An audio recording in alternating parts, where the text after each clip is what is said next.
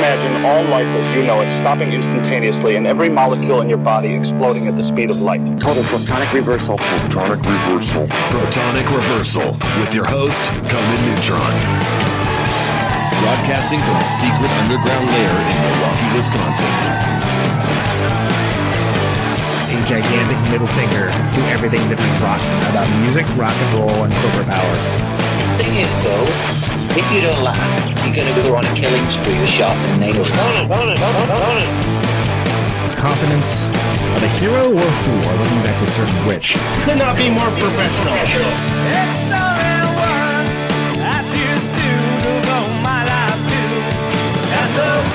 It means something. It means something.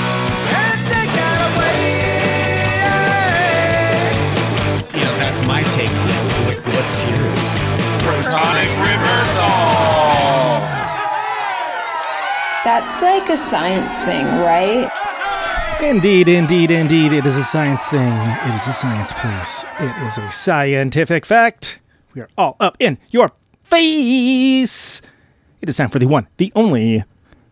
Protonic reversal. Welcome to it. Yet another, yet another stay at home edition of Protonic Reversal. Thank you very much for tuning in. If you're expecting the hot box, tough crap. If you're tuning in on podcast, this happened on a Sunday afternoon, and you're welcome. This is episode, criminy, I don't even know, episode one, 170? Actually, I have no idea. I don't know why I brought that up. Why bring something up if you're not confident on the results? That's that's a that's a very good question. Uh, I can tell you right now, though, that we're gonna have Mr. Ronnie Barnett on from the Muffs, and he's a hell of a guy, and I'm really excited to talk to him. There's a very funny story behind having him on the show. He was originally scheduled, I don't know, four years ago, something along those lines, and there was a power outage. There was a power outage. So, because there was a power outage, clearly we decided to reschedule. That's makes sense. That's what you do, right? And then there was just a series of rescheduling problems, uh, mostly at my end. And long story short, just never happened. So, very proud to have the man on the show now. I think it's going to be a great time. He's a fantastic dude, and I'm really looking forward to talking to him. It's going to be it's going to be really cool. I've I feel confident. I know I always say that, but I feel confident. So we're going to do the normal thing. We're going to play some tunes. Uh, again, just want to give a shout out to all the folks that have been helping out, spreading the show around, letting people know it's something worth paying attention to. Uh, it, it really, it really does mean a lot. Thank you for doing that. It's how people find out about it. It's how the show grows, et cetera, et cetera, et cetera. If you are just hearing this spiel for the first time, thanks. I guess. I don't really know where I was going with that. But there's also Patreon, patreon.com slash Protonic Reversal. At the time of this airing, this live airing, the Jerry Casale episode just went out to the free feed. We're approximately 10 episodes ahead of time. So if you're looking to get the episode sooner, patreon.com slash Protonic Reversal. And that will, a dollar a month will get you there and it gets you the episode sooner than anyone else, flat out. Uh, I got some other announcements coming up. Uh, lots of exciting crap. Uh, looking forward to it. But for now, let's uh, listen to a couple Muff songs, and then we'll talk to Ronnie Barnett. Looking forward to it. He's an awesome dude. You're gonna enjoy this. My name is Conan Neutron.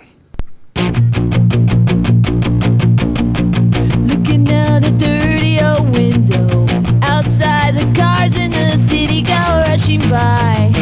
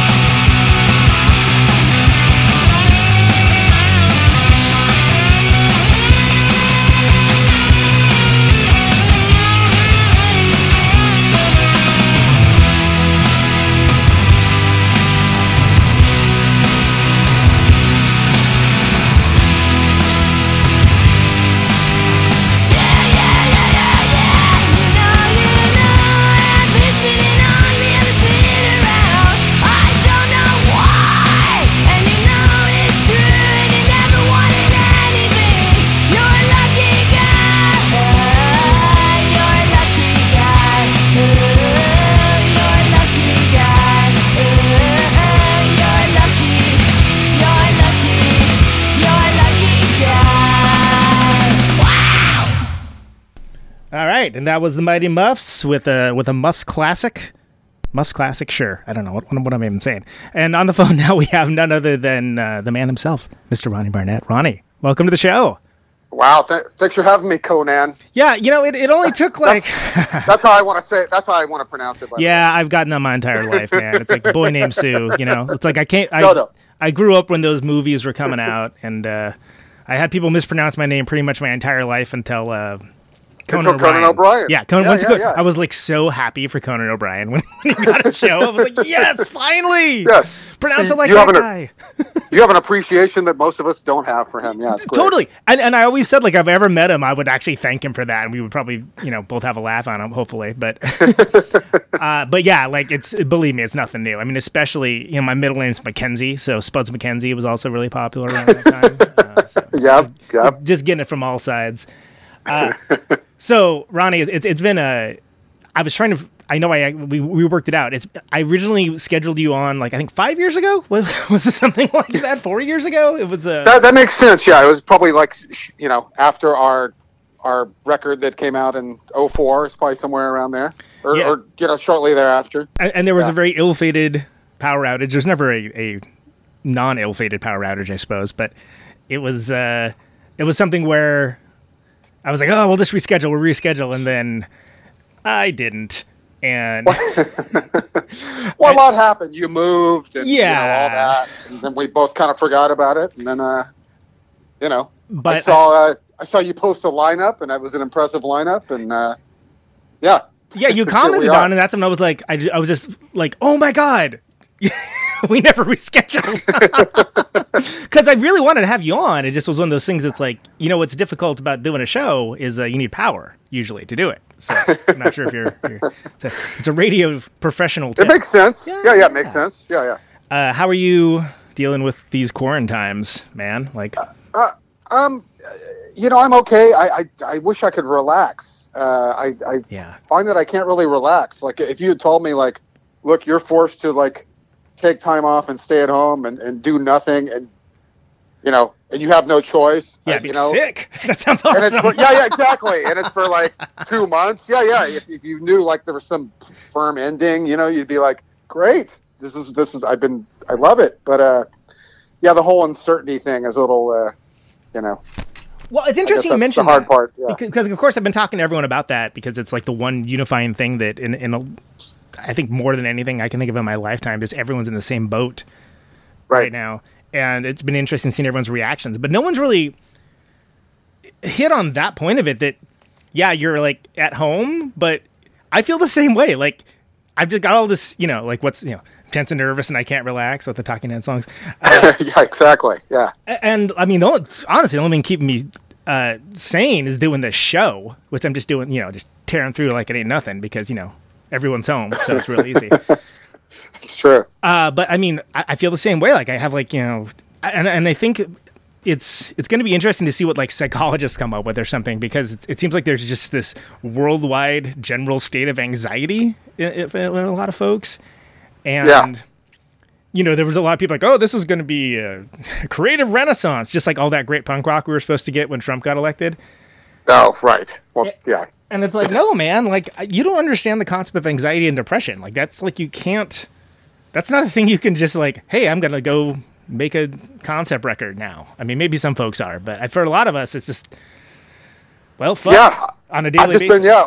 I've just been organizing stuff uh, like a lot of us, and uh, but but you know I've got notes for I, I've had notes for a book I've been trying to write for years and years, and I can't concentrate on it. Which Yeah. this would be the the optimum time to do it. But It'd, just it'd be the perfect time to do it. Yeah, totally. Yeah, yeah, yeah, yeah. Just- but you'd have to be able to do it, and and uh, and I imagine that book would be fantastic because you you've lived an incredible life and you've uh, got some uh, some amazing stories, which eventually we will get to when I'm done filibustering. But the the thing that I think a lot of people that maybe aren't creative don't realize is that it's creativity is like part of the eco, the psychological ecosystem, and there's certain types of mindsets that are for most folks are not conducive to being creative.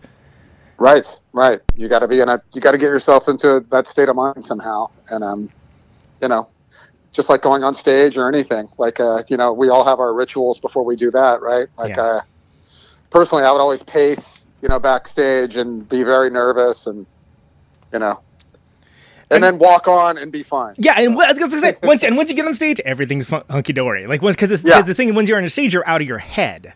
You're out of your, you're out of your head, and you're and you're just doing it, and, you're, and it snaps in. You're like, oh, I I know this, but like there's always that kind of like, oh, I'm not gonna remember a single song. What is what is a guitar? You know? Well, there's that too, and I, I would always have to. I'd always have the ritual of uh, trying to. Uh, can I say take a piss? yeah, yeah. Go ahead. um, you know, in the you know, and the you know, a lot of these dumps uh, don't have good bathrooms, right? Or a backstage bathroom. The leather curtain is my favorite. Like really? We could do a whole yeah, yeah, yeah. No, I. just- What about in Europe, where occasionally you get like the urinal in the dressing room, like Yeah. just on the wall, Just hey, everyone, can you look away for a second, please? next to shelving, and Yeah. the, you know, I, I, like. I know, I know one designed that way. This was a bathroom once. Yeah. Yeah. Um, Uh, At one point, somebody designed this for uh, peeing and pooping, but uh, you would you'd be So- hard pressed to think of one. getting getting back to my point, I would always have to like I'd often go outside and just try to find a good place to just piss. Um, but anyway, that that would get that, that I don't mean to give away, but you know, behind that leather curtain. But uh, yeah, that, the, that would be the name of the book behind the leather curtain. I remember I, was it was it the L, uh, where was it? In the, i was bringing this up to a dude in montreal because i was just commenting that like hey you, at the venue like, i was like hey you guys' bathrooms are really cool like nice. And then i, I specifically mentioned the leather and it's a dude that like started a venue uh, it's Turbo Haüs in montreal. And he's, he started a venue and like he was a dude who toured so he kind of knew like what to avoid, which is almost Sure. as important as knowing what to put in. And I Absolutely. kept fixating on the leather curtain thing, and I think I remember. I, I can't remember where it was. It been the was it the knitting factory. I can't remember, but I, I Uh-huh. remember being like, "Why a leather curtain? Why have a Jesus Christ? Why have anything at all? I mean, come on! Like if, so you need, if you need to, you know, do your business, and so we always just posted lookouts. You know, just hey, can you can you block me? That that look. might- well, there's that. Yeah, yeah, yeah. The leather curtain, though, at least it's like heavy duty and you know can't see through it and stuff. yeah, yeah. Behind the leather curtain would be the would be the name of that But book. God forbid you got to sit down, right? Yeah, oh, Jesus. Christ, Jesus, like, it's like well, that and that's all those memes go that are going around. Like if you know if you play in a punk rock band, you're immune to COVID nineteen because you've Oh, right. Uh-huh. because you've Yeah, been in this yeah. bathroom and it'd be like CBGB or Gilman or something. Yeah. So, so we're fine, me and you. Anyway, that's poop and pee talk with Ronnie and Conan. And Yeah, yeah, yeah, yeah. yeah. we might, we might actually touch on it again. Who knows? uh, yeah, man. Um, Christ, a lot's happened since uh, since we talked last, hasn't it? Uh, yeah. No, that's that's for sure. Uh, yeah. Um, just to, with the, I guess we may as well bring it up. Um, Yeah, I was gonna say that Yeah. I- this would be like the most awkward transition. No, no, I know, I know. We're both, we're both. Um, yeah. Do I? How do I tiptoe around? No. yeah. um, Um, well, as yeah, as you know, and and uh, you know, a lot more people than uh, you know, I I even expected to know. Um, my bandmate Kim Shattuck passed away um, last October um, from ALS. Uh, if anybody doesn't know what ALS is, uh, it's known as Lou Gehrig's disease, and look it up. It's it's the it's really the cruelest uh, thing that can happen to somebody. It's it's terminal and it basically shuts down your whole body uh, except for your brain. So your your brain is fully fully intact, and uh, but but meanwhile you're you're not. It it, it kind of works its way slowly, just shutting everything down on your body. Um, so she lit she uh, was diagnosed. You know, it, it, to the month, two years, uh, she was diagnosed, and then uh, she passed away. So it was a uh, it was a heavy two years. Uh, you know, um, and I won't say there weren't. You know, every time I saw her, it was a good time. Uh, she still able to smile to the end, and um, you know, we should all be so uh, lucky to handle things with such grace as she did. Um, you know, during her illness, uh, she was well taken care of, and we would just laugh and laugh, and and you know, she worked hard. We we completed an album. Um, we can get more into that later. Um, and you know, she wrote lyrics for Red Cross and and uh, you know a project she started with Melanie and and Palmyra and and you know did she did all sorts of stuff. She stayed busy. So um, yeah, after you know, we were a band for for I don't, I don't count us not being a band until the day she died. So we were a band for 29 years, um, which is unbelievably amazing. Yeah, yeah. So It's quite it's quite know. the run, and you guys were, and not just. It's important to note you were a band and that also you know continued to make records. You didn't just coast by on the one, the, Yeah, like yeah. a record from 20 years ago that you know. No, no, no, no we had a- but we, we had a we had well, I mean that's kind of what what what bands do now, right? Like REO Speedwagon. Yeah, Yeah. they don't. You, we actually learned that before we uh, made our first record in 10 years. It came out in 04. Uh, we're like, oh, we're established enough. We can we can go to these. We can travel around and do gigs and just in our rep. Uh, we were very lucky. because Uh, because people discover the t- sorry to but people discover those those records like every year, and especially Well- with the internet being the, the way it is, like people find them and they're and then they kind of go down the rabbit hole because it's all just there all the time. It's not hard to find like it used to be. Yeah, and I gotta say, our, our last like kind of ten years of- of working, um, you know, all our shows were big kind of love fests. Like there was really a lot of love coming from the people, and and and you know, us on stage, you know, we were always a family. I I I, I was lucky enough to to actually realize it in my head too during our last years. Uh, I was. I was taking a look around and taking it in and thinking like I, you know, I really appreciate this. Even in, even getting back to the bath, even this horrible bathroom, you know, and the smell, you know. You're sa- savoring the scent and the, I uh, was savoring the scent, everything. I'm like, you know what? Ba- Most bands would kill for our career and, and then what we've done and what we are able to continue to do, you know. So Yeah. it was not lost on me, and, and we really did appreciate it and uh, didn't take it for granted, you know, at that point. So. Well, and the the live vibe was always uh, so infectious and remarkable because you guys were in, like an infectious rock and roll band, and the energy and the power with which you, which you played, like it made for like such a fun show. There was even like, like I. I've even like I had brought people to your shows that like didn't know a note of the music, right? Didn't know anything, and they Right. were and they were like, "That band's awesome." I'm like, "I know, right?"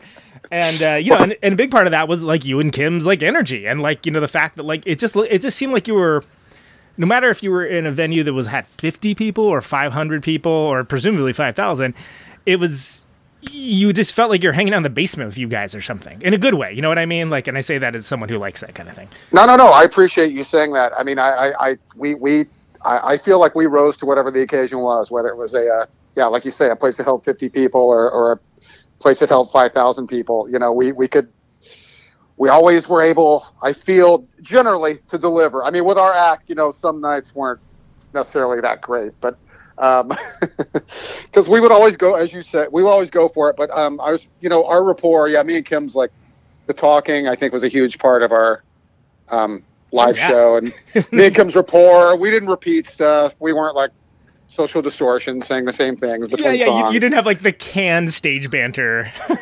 No, no, no, no. And I always like to uh, kind of tailor it to the moment and to the venue and to the town or whatever. Yeah, you, you didn't have your how many people out there like alcohol like moments or anything. No, no, exactly. Like it was, uh, you know, for better or worse, we, uh, yeah, we always tried to put on a good show, and like people always say, like that they could they could feel that kind of vibe from us, like you just said. So I really appreciate that, and I'm I'm really proud of that, having seen a lot of bands over the years and seen, you know, the different styles of, of performing. Yeah, Um, yeah. I'm very proud of I'm very proud of the live act. So thank you. Yeah, no, I mean, and I think that it, it comes through, and since, well, and the records all sound good too, because there isn't a that hallmark of you know when people do the trendy thing of like, hey, everyone's using auto tune this year, or like, Well, yeah, yeah, yeah. I, know, I, I was. I, I should add. I, I would like to think that yeah, the music would back up all that too. Yeah, yeah. Like we, we would be like fun to listen to, talk, and then we'd like slam home some really good pop songs. Yeah. You know.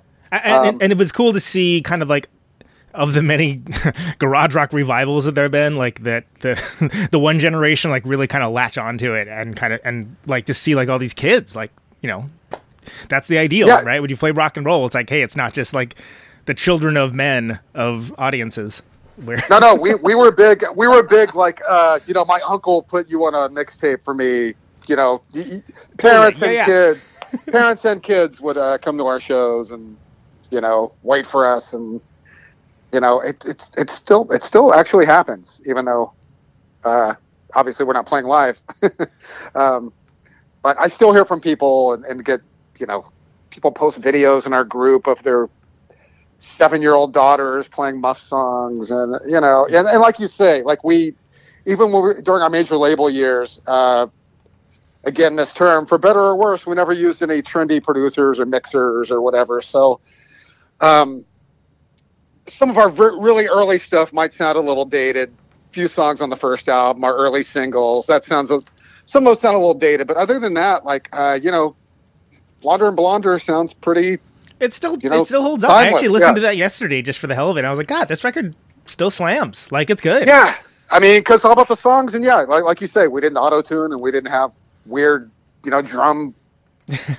you didn't have know. like a DJ going or anything. Yeah, yeah, we didn't. Yeah, yeah, we didn't incorporate a rapper Yeah. like even REM did. Pitbull Um, didn't show up on one of your tunes. you know. oh God, REM did do that, didn't they? Gross. they did. They had KRS One, and that's what that. Did. oh yeah. Wow, I forgot all about that. I know that stuff ages like bell bottoms, right? Like, but uh, you know that we and, and, you know that.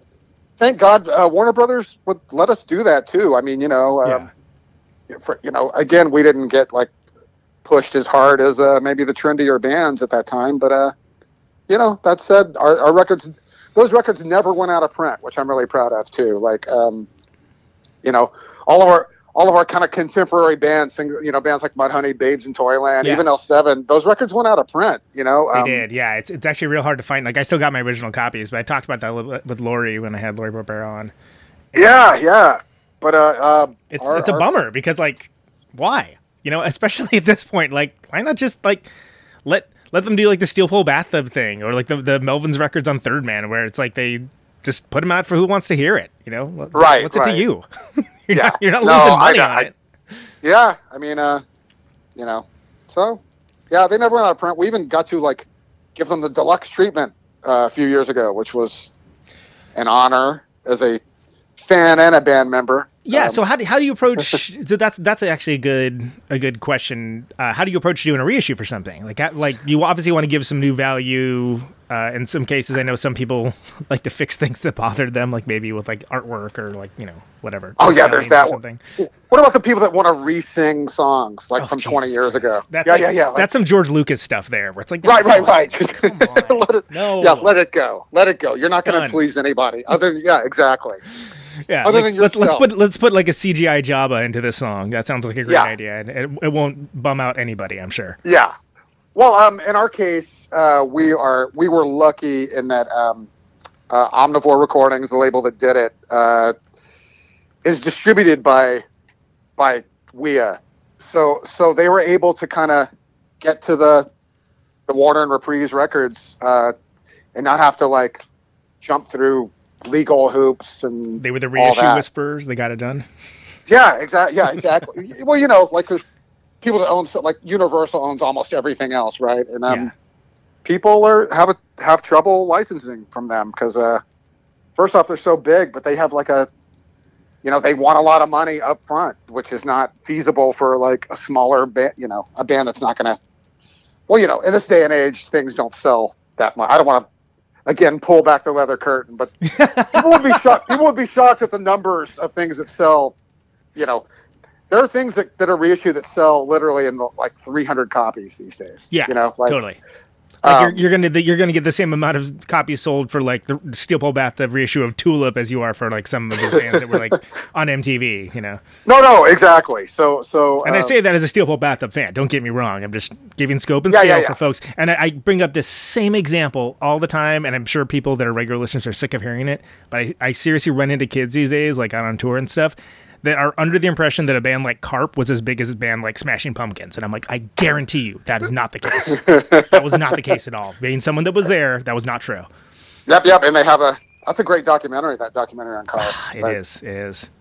I But mean, uh, yeah, no. heartbreakingly sad too, but it's you know it's great. No, it is. It is. But yeah, yeah. No, like you say, like, yeah, yeah, Karp probably, you know, didn't play, played to 50 people, as you say, most gigs they ever played. Yep. Um, but it's cool. It's cool that kids look back on that time and romanticize. Anyway, getting back to the point. Yeah, yeah, um, sorry, We were sorry, able. we, we were able. We were able to easily get the rights to those records, and and Omnivore came to us, wanted to do it. We became instant friends, and um, yeah. So it was super. In our case, it was super easy. I know it's not that that way with with most things uh, for bands, uh, but yeah, it was nice to kind of tack on some some bonus tracks, some demos, and me, Kim, and Roy all wrote liner notes in a different way, and uh, Yeah, they each had their own kind of voice, which I th- always thought's kind of cool to.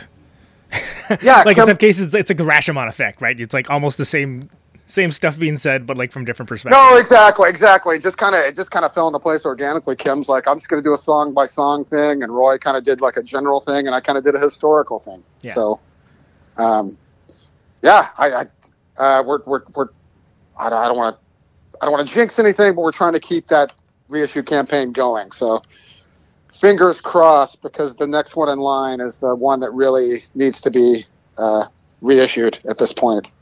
So, and that would be Alert Today Alive Tomorrow, a record from '99. Oh, okay, So- cool. Yeah, yeah. I was, I was gonna say I I don't have the discography up, so I'd have, and Yeah, yeah, yeah. That one, uh, that one, yeah. We, you know, Fat Records owns it. it's and, uh, Destroyer, right? No. I, should, I, I don't even know if I should be saying any of this. Um, but uh, well, no one listens to this, right? Uh, you'd be surprised. No, I know, I know. this isn't on the air, Um, right? yeah. Are we? Are we? Are we taping? Are we live? Um, Hello, is this thing on? so yeah, and after that, we own. Uh, we own the next three. So Nice, nice. Well, Uh, and, and that's a that's a nice thing to, to do. I mean, it it's always obnoxious when people articulate their appreciation for a band after that band is no longer a band or no longer able to like be the band that they were. Like that always kind of low key annoys me because I think that's just human nature for whatever reason. But right, right, right. I mean, obviously, it is. It is. It's nice to see like the impact and and the uh, well, like and as you mentioned, like the familial ties, like the the the uncle sharing it to like the the niece and and, and those those situations where it's like multi generational. It just would be cool, you know, if some of that had been. Uh, Well, I early, yeah, no. to to your point, I mean, after Kim passed away, I mean the uh, the the response, the uh, the reaction was just incredible. I mean, uh, yeah, you know, uh, I I I I I will.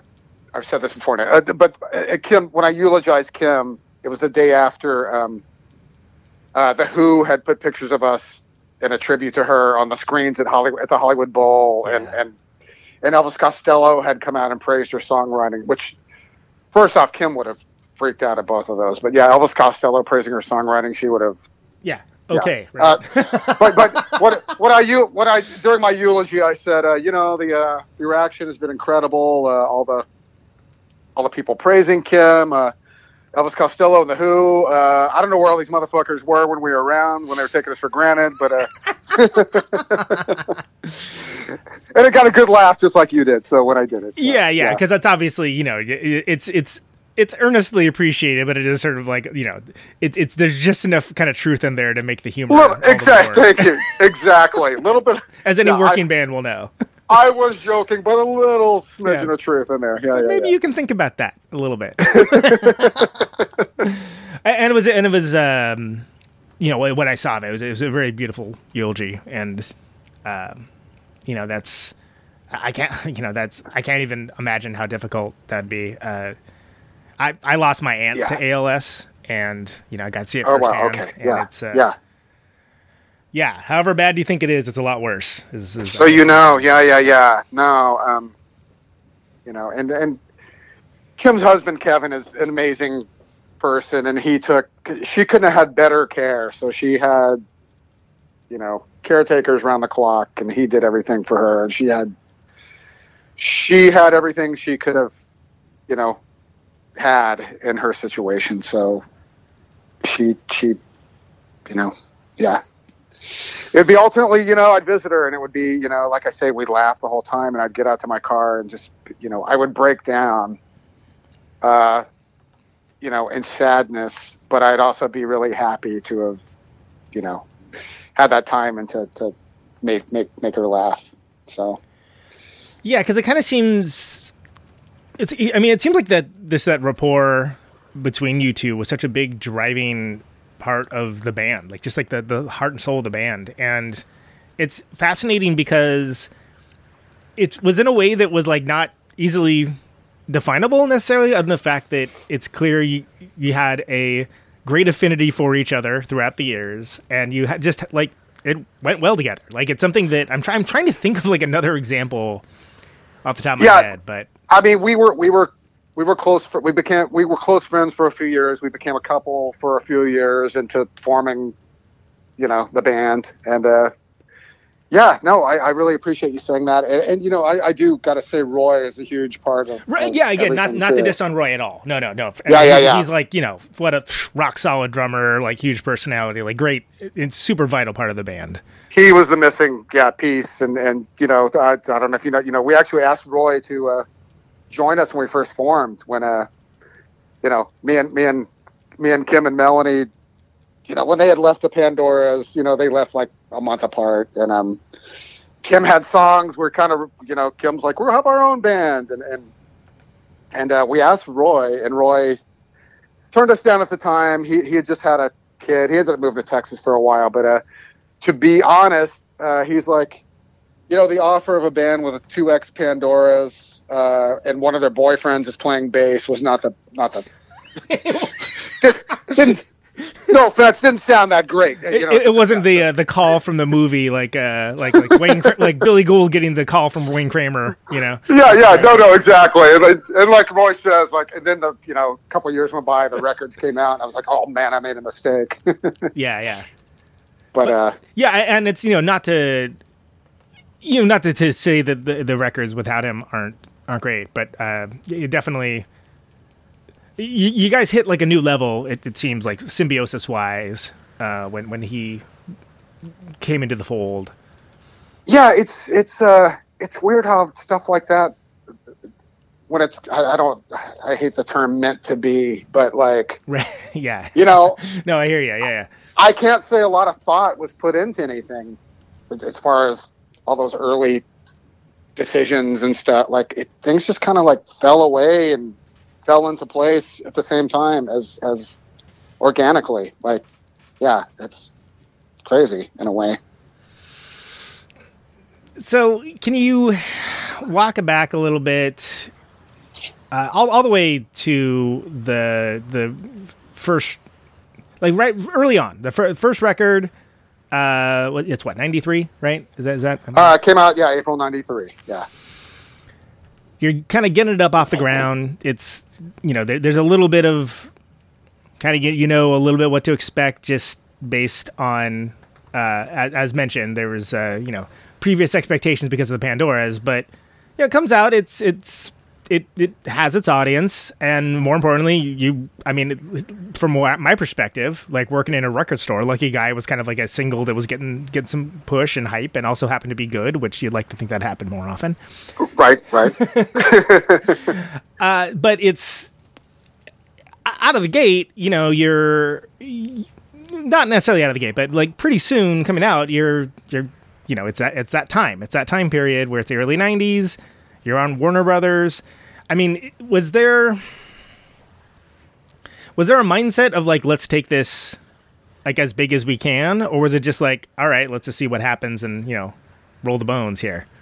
Yeah. Um, well, we we were uh, uh, the whole way we we got signed. I mean, we were talking to Warner Brothers like literally eight months after our first show. Um, and our A and R guy, uh, David Katznelson, great guy. Uh, he had he had worked under Roberta Peterson, who was a uh, another A and R person. She signed Dire Straits and stuff, and, and, and she signed Flaming Lips, and, and basically she signed Flaming Lips because because of David.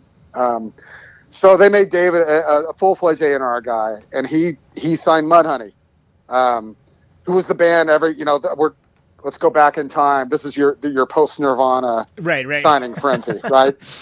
So this is like grunge has arrived, and you know, Hey, everybody, Uh, grunge out! Yeah, yeah, And we all had long hair, wore big shorts, and you know, thermals under the shorts, and Yeah. uh, um, you know, so so um, he signed Mudhoney, and then he found us, and and going back, I mean, the, the Pandoras at the end had no audience or reputation at all. It was actually a hurdle for us at, at, at first, and we we we they, they had gone heavy metal. They lost their audience. Uh, people weren't coming to see them. I had a front row seat to all those years because that's when me and Kim were a couple, and um, so really we that, that that was a hurdle at first, and we we, we eclipsed that really fast. We we we had some friends give us our first three shows, and then we those clubs we played had us back immediately. Back in those days, there were a lot of clubs in Hollywood. Um, we would literally play three times a week between here and Orange County, and um, and we just we kind of got good, and and and and the songs were always there. Um, Kim Kim had a batch ready to go, so so you know. Uh, so when we signed, we didn't have anything on tape. We didn't have a lawyer, no representation. But the Pandora's publishing company had swept swept Kim under the rug. Um, so we got signed to a demo deal. So we had to actually go in Sound City and make a make a five song demo, which we did, and uh, and we got signed. And yeah, and and and luckily for us, our our A and R guy David was like a, a, a he was a I'll call him a kid. He was a kid at the time. He he liked us for the right reasons. He was in the business for the right reasons. He he was not you know, thinking of uh, keeping his job, like selling some records to keep his job. He went on to sign the Boredoms, if that tells you anything about his where he's coming yeah, from. n- not exactly a hyper commercial band. Exactly. So so so he was into it for the right reasons. He brought in a, another A and R guy there named Rob Cavallo. So we actually had two two guys, and Rob came from kind of a uh, heavy metal background. Um, you know, he, Rob had just signed a band called Sister Whiskey right before us, so uh, this two A and R guy thing, it, it, it, was unusual, but it worked for us, and we actually made our first record with those guys producing it. And uh, it's the first record Rob produced. Uh, the next one would be called Dookie, if you've heard of that one. Oh yeah, yeah, I'm, uh, yeah, yeah. Well, I'm passively familiar being a Bay Area we, guy. Yeah, we can we can get to that uh, after this, but uh, but yeah. So so our first album came out, and we were just kind of like a fun rock band. Um, again, we weren't being, you know, heavily promoted uh, with all the major stuff at that time. I'm trying to think what it would have been.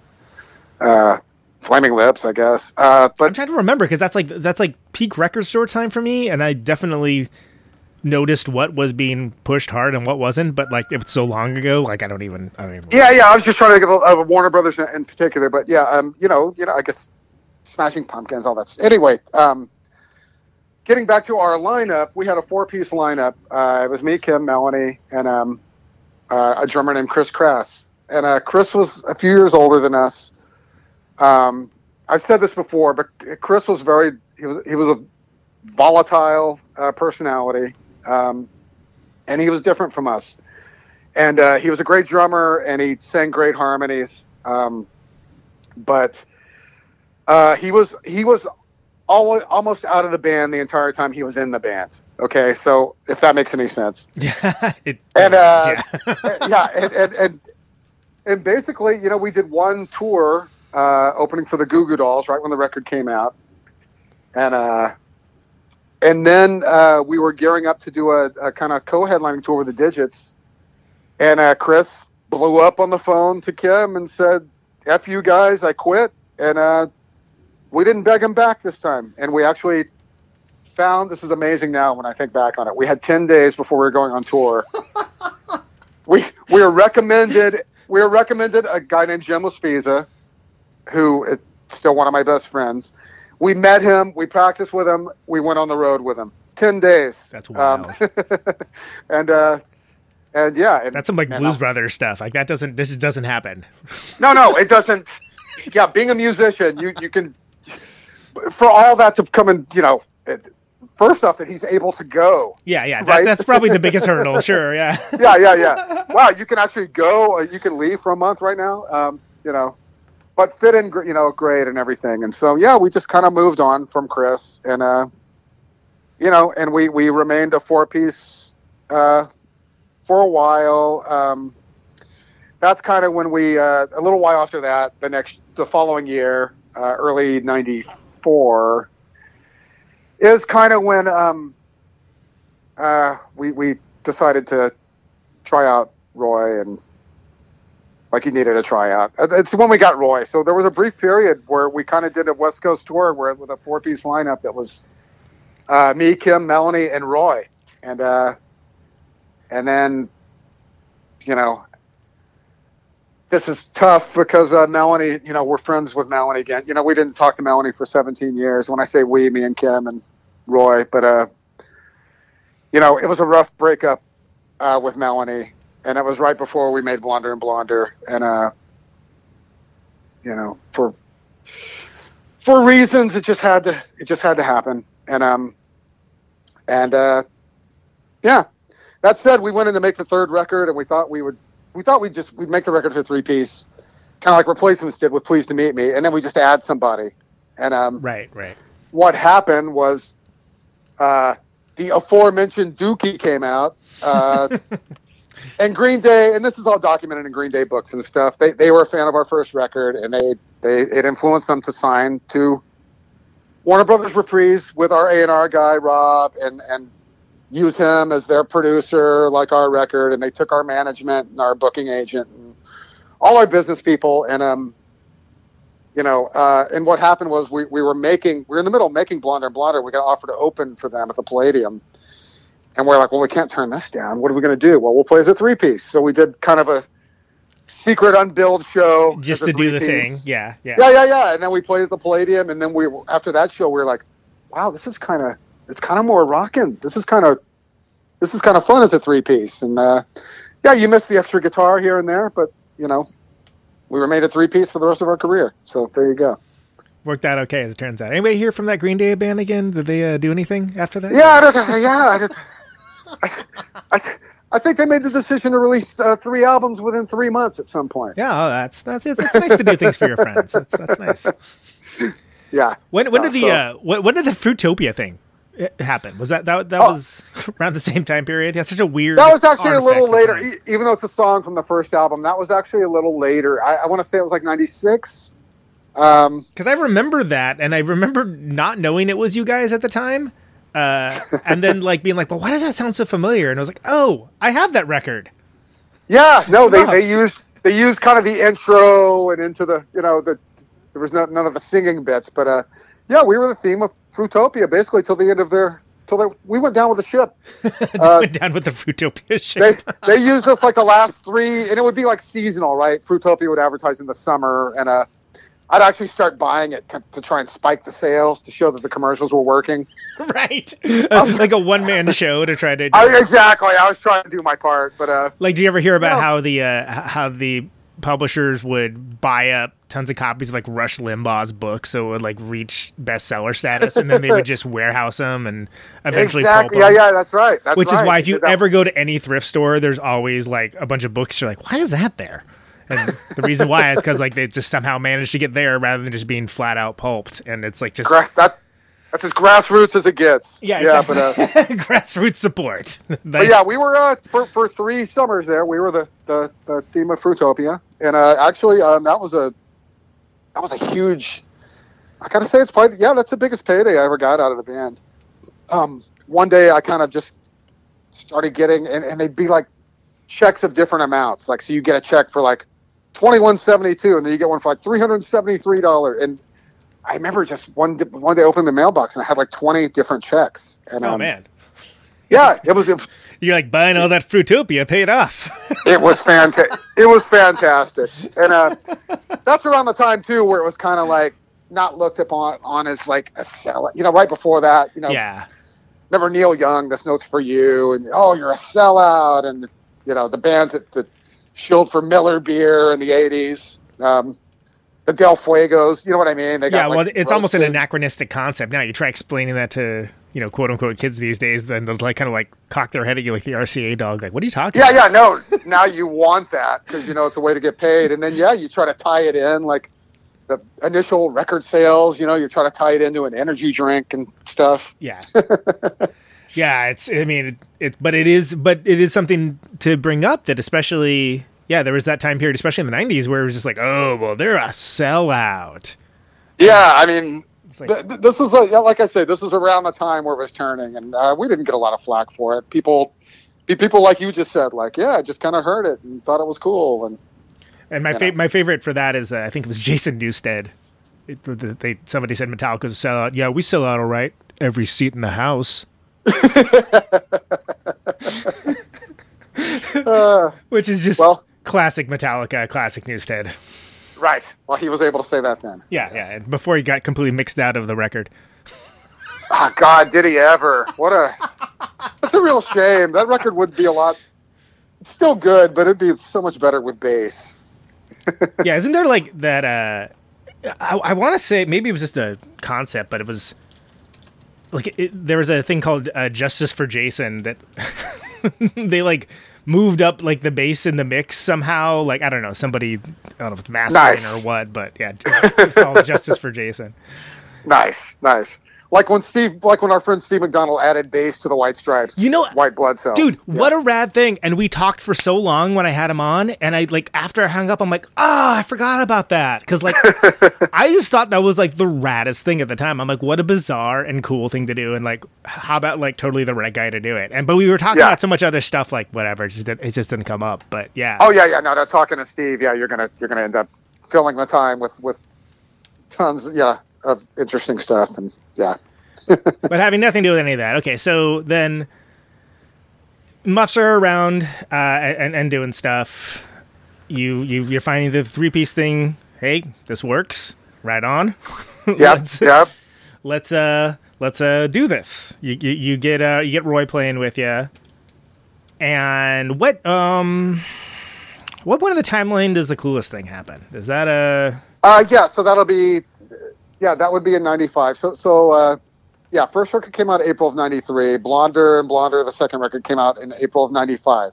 So, like I say, that's a post Green Day world. So we switched from Warner Brothers over to Reprise, so we could have all their radio people work our record and whatever. And, and so that's why Blonder kind of got the biggest push of any record in our career. Um, you know, they actually did try to get us on the radio. Didn't didn't work, but you know, um, you know, we did have the sixty thousand dollar video directed by their video director. You know, for Sad Tomorrow and all that. So, you know, things were happening, and and, and what happened was uh, we got an offer uh, from, yeah, people.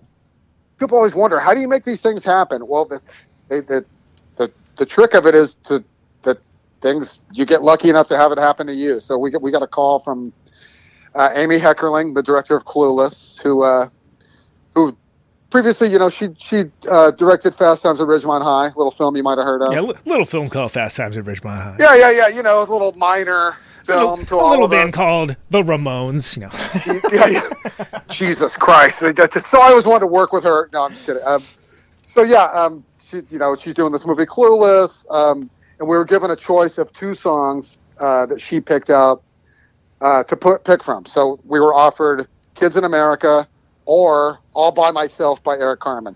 oh wow, Okay, That was which the- uh, that was the other one. Yeah, it's, it's kind of interesting to think of how we would have done that. But uh, obviously, we we picked uh, "Kids in America." Um, side note: Jewel ended up doing a, a pre-stardom, or right before her first album, Jewel ended up doing "All by Myself," and that didn't even make the soundtrack. Okay, it's buried in the film. Anyway, um, uh, we got this offer, and we were on the road. So we, uh, Rob Cavallo, actually flew to New York City. We we saw we had a day off, or we had some two area shows and like a day off. So it's like, okay, we can do a song in this kind of time frame. you just worked it up So- in the van or something. Like what?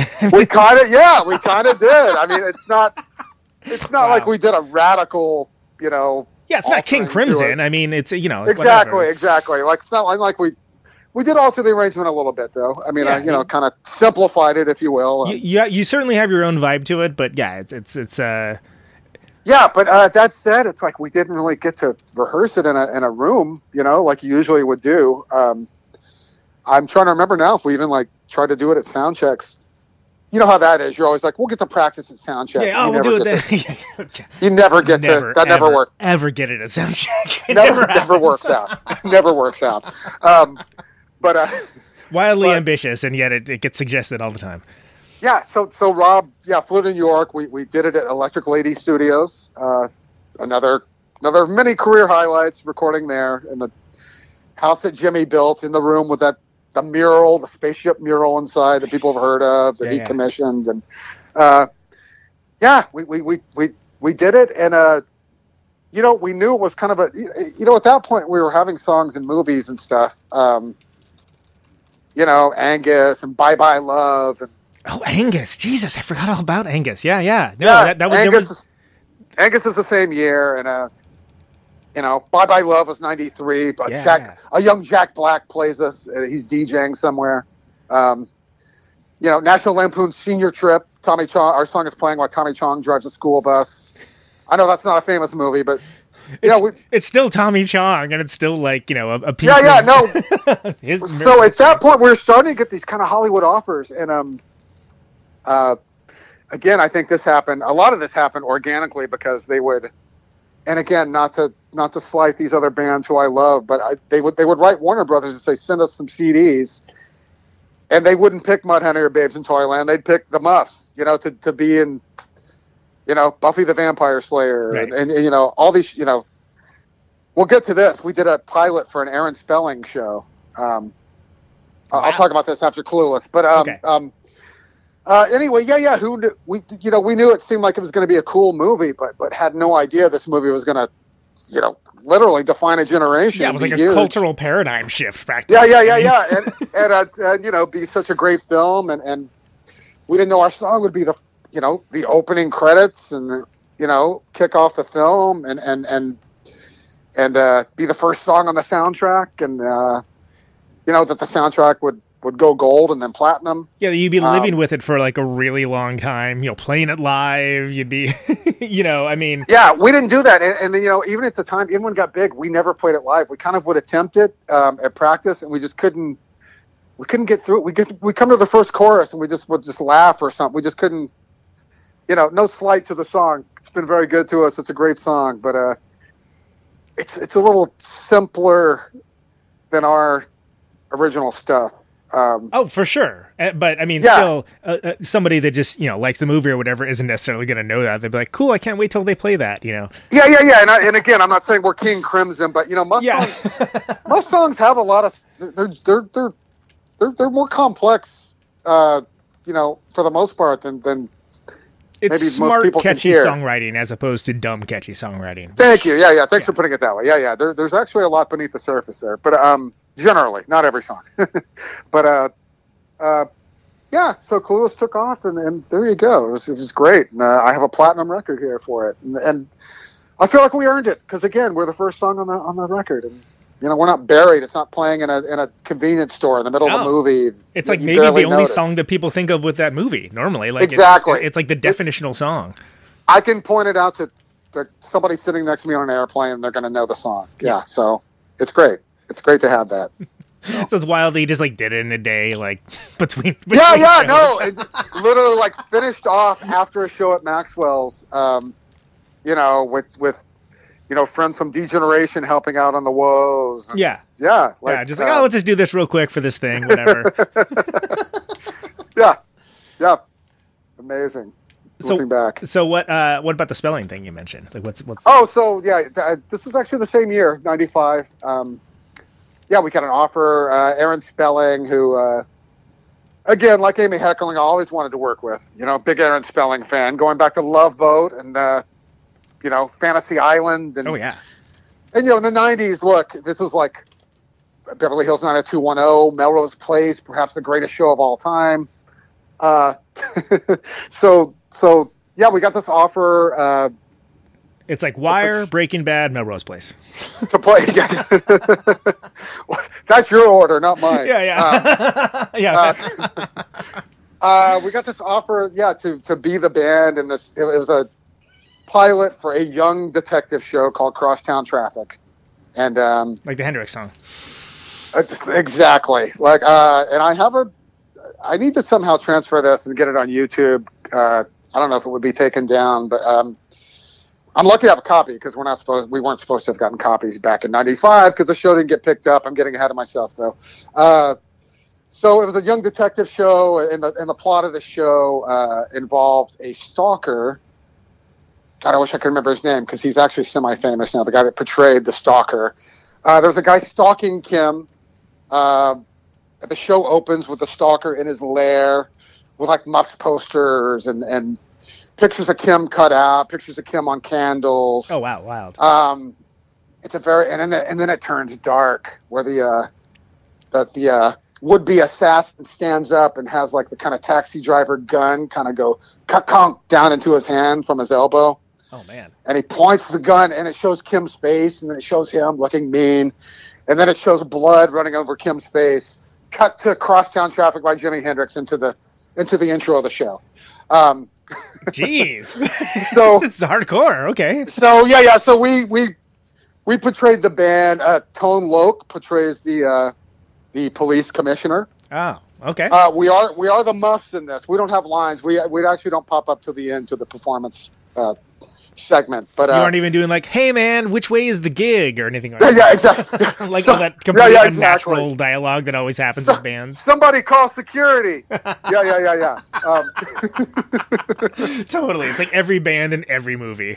yeah, yeah. Um, yeah, no, but they but they do refer to us. Like Tone Loc does say the Muffs. Uh, they kind of make fun of our name. Uh, the actors refer to us. It all it's all leading to this this show we're you know going to be playing and and uh, yeah, and so we we are.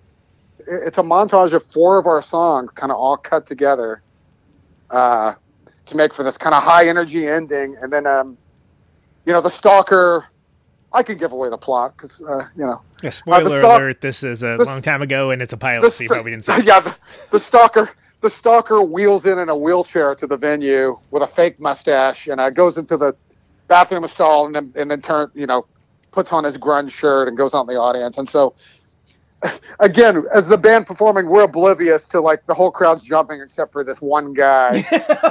Yeah. Huh, that seems normal. Yeah. all right, yeah, yeah, yeah. And then he, uh, and then, and all the cops are like, you know, got walkie talkies. I think I see him, you know, that kind of thing. And, uh, and it climaxes and he put, he lifts his arm with a gun and yells, Kimberly!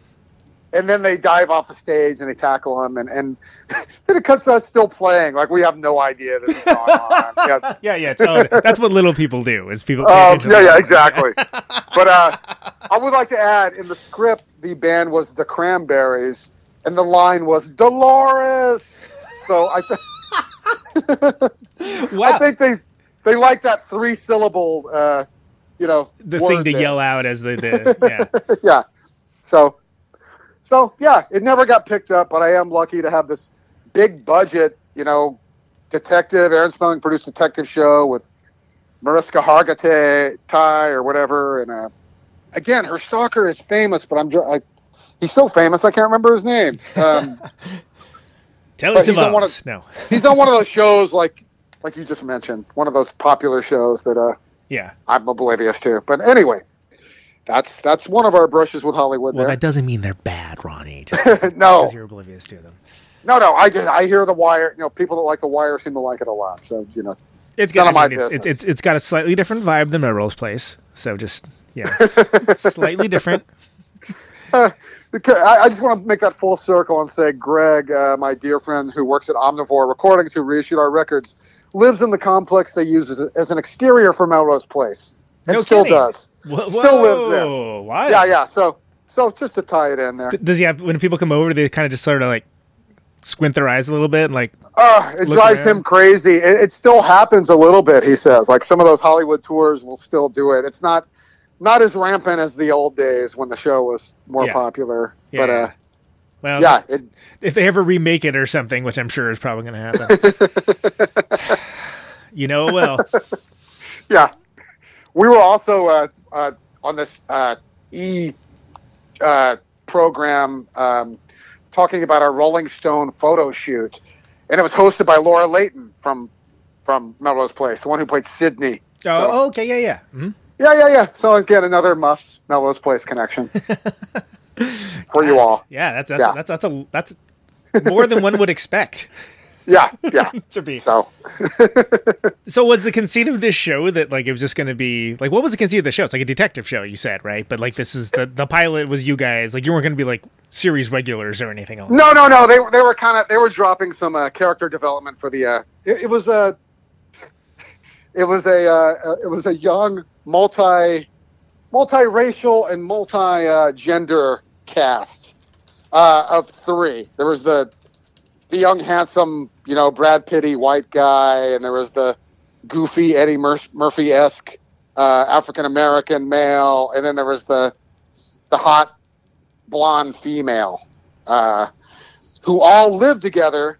But but as I say in the in the plot of the show, there's some character development where like the girl's boyfriend doesn't know she's a cop. Um, What? yeah, oh, okay. oh, okay. All right. Yeah, yeah, I, I get it. yeah, yeah. So you know, and and uh, uh, one of the characters. Why didn't you tell me? I thought you trusted Yeah. me. Yeah. One, I get it, I one of the it. characters' X is in prison for some reason. Yeah, yeah. So, so there was a little of that. Um, but yeah, it didn't get picked up. But um, another memory I have about that is when we were being made up. Uh, the makeup lady came in and started giving direction, and she pointed to me and said, "Put a lot of mousse in his hair, make him look wild." And, and I was like, "Hey, wait, wait, wait a minute, wait. Uh, uh, we're portraying. We're not cast as the band here. We're portraying ourselves." And Yeah. she had to she had to call somebody and get some direction who who said like no no they can look how they want and uh yeah. That's the band is already like- appropriately wild. At the, at the and I remember a line be, being an Aaron Spelling fan at the time I remember she said like well you know I just did this on Metal, on uh, Models Inc and uh we made them look this way Oh, Models Inc another short-lived Aaron Spelling show I was gonna say like yeah. This this is this is uh. You, That one actually made it on the air. Yeah. yeah that one actually made it on the air but uh yeah why this one didn't I don't know but it didn't make it oh well but yeah we wouldn't have been a recurring character we were just there for the the pilot so So, which is which is still makes for a fascinating story, of course. So that's that's Yeah, yeah, yeah, yeah. That's, So that takes us to uh, you know where we're at. Like so, so like like mid mid to mid late nineties. You're you're doing uh, Happy Birthday to Me, right? That's uh, yeah, yeah, yeah. So, so yeah, all that's that flurry of activity uh, after Blonder, and then uh, yeah, cut to two years later. Uh, again, April or March uh, '97. Uh, our third album, and uh, and our band's personal favorite, by the way, "Happy Birthday to Me" comes out, and and and, and by that point, the writing was kind of on the wall that that that uh, we were going to be dropped pretty pretty quickly after it came out. But they, they did they left they left us on our own on that point. I mean, uh, you know, um, uh, look at that point, our A and R guy Rob had become uh, a famous producer, you know, in the wake of Green Day. So we kind of didn't have much A and R direction anymore, and he was busy, and and and you know, he produced Blonder, but but we were on our own on on Happy Birthday. He, he kind of oversaw it, if you will, to a certain extent, but um right. the credit is produced by the Muffs, which which basically means produced by Kim, and um, you know, we we we again, this is all nutty now to, to kids of today, but uh, you know, we spent two hundred grand making Happy Birthday to Me, and uh, Which is crazy. I mean, it, it is like I mean, I would say from an outside perspective, like I, I say it probably is your best record, but it, yeah, it is crazy to think about '90s budgets and like what? Oh my god, we can make like you know forty. no, and it's crazy.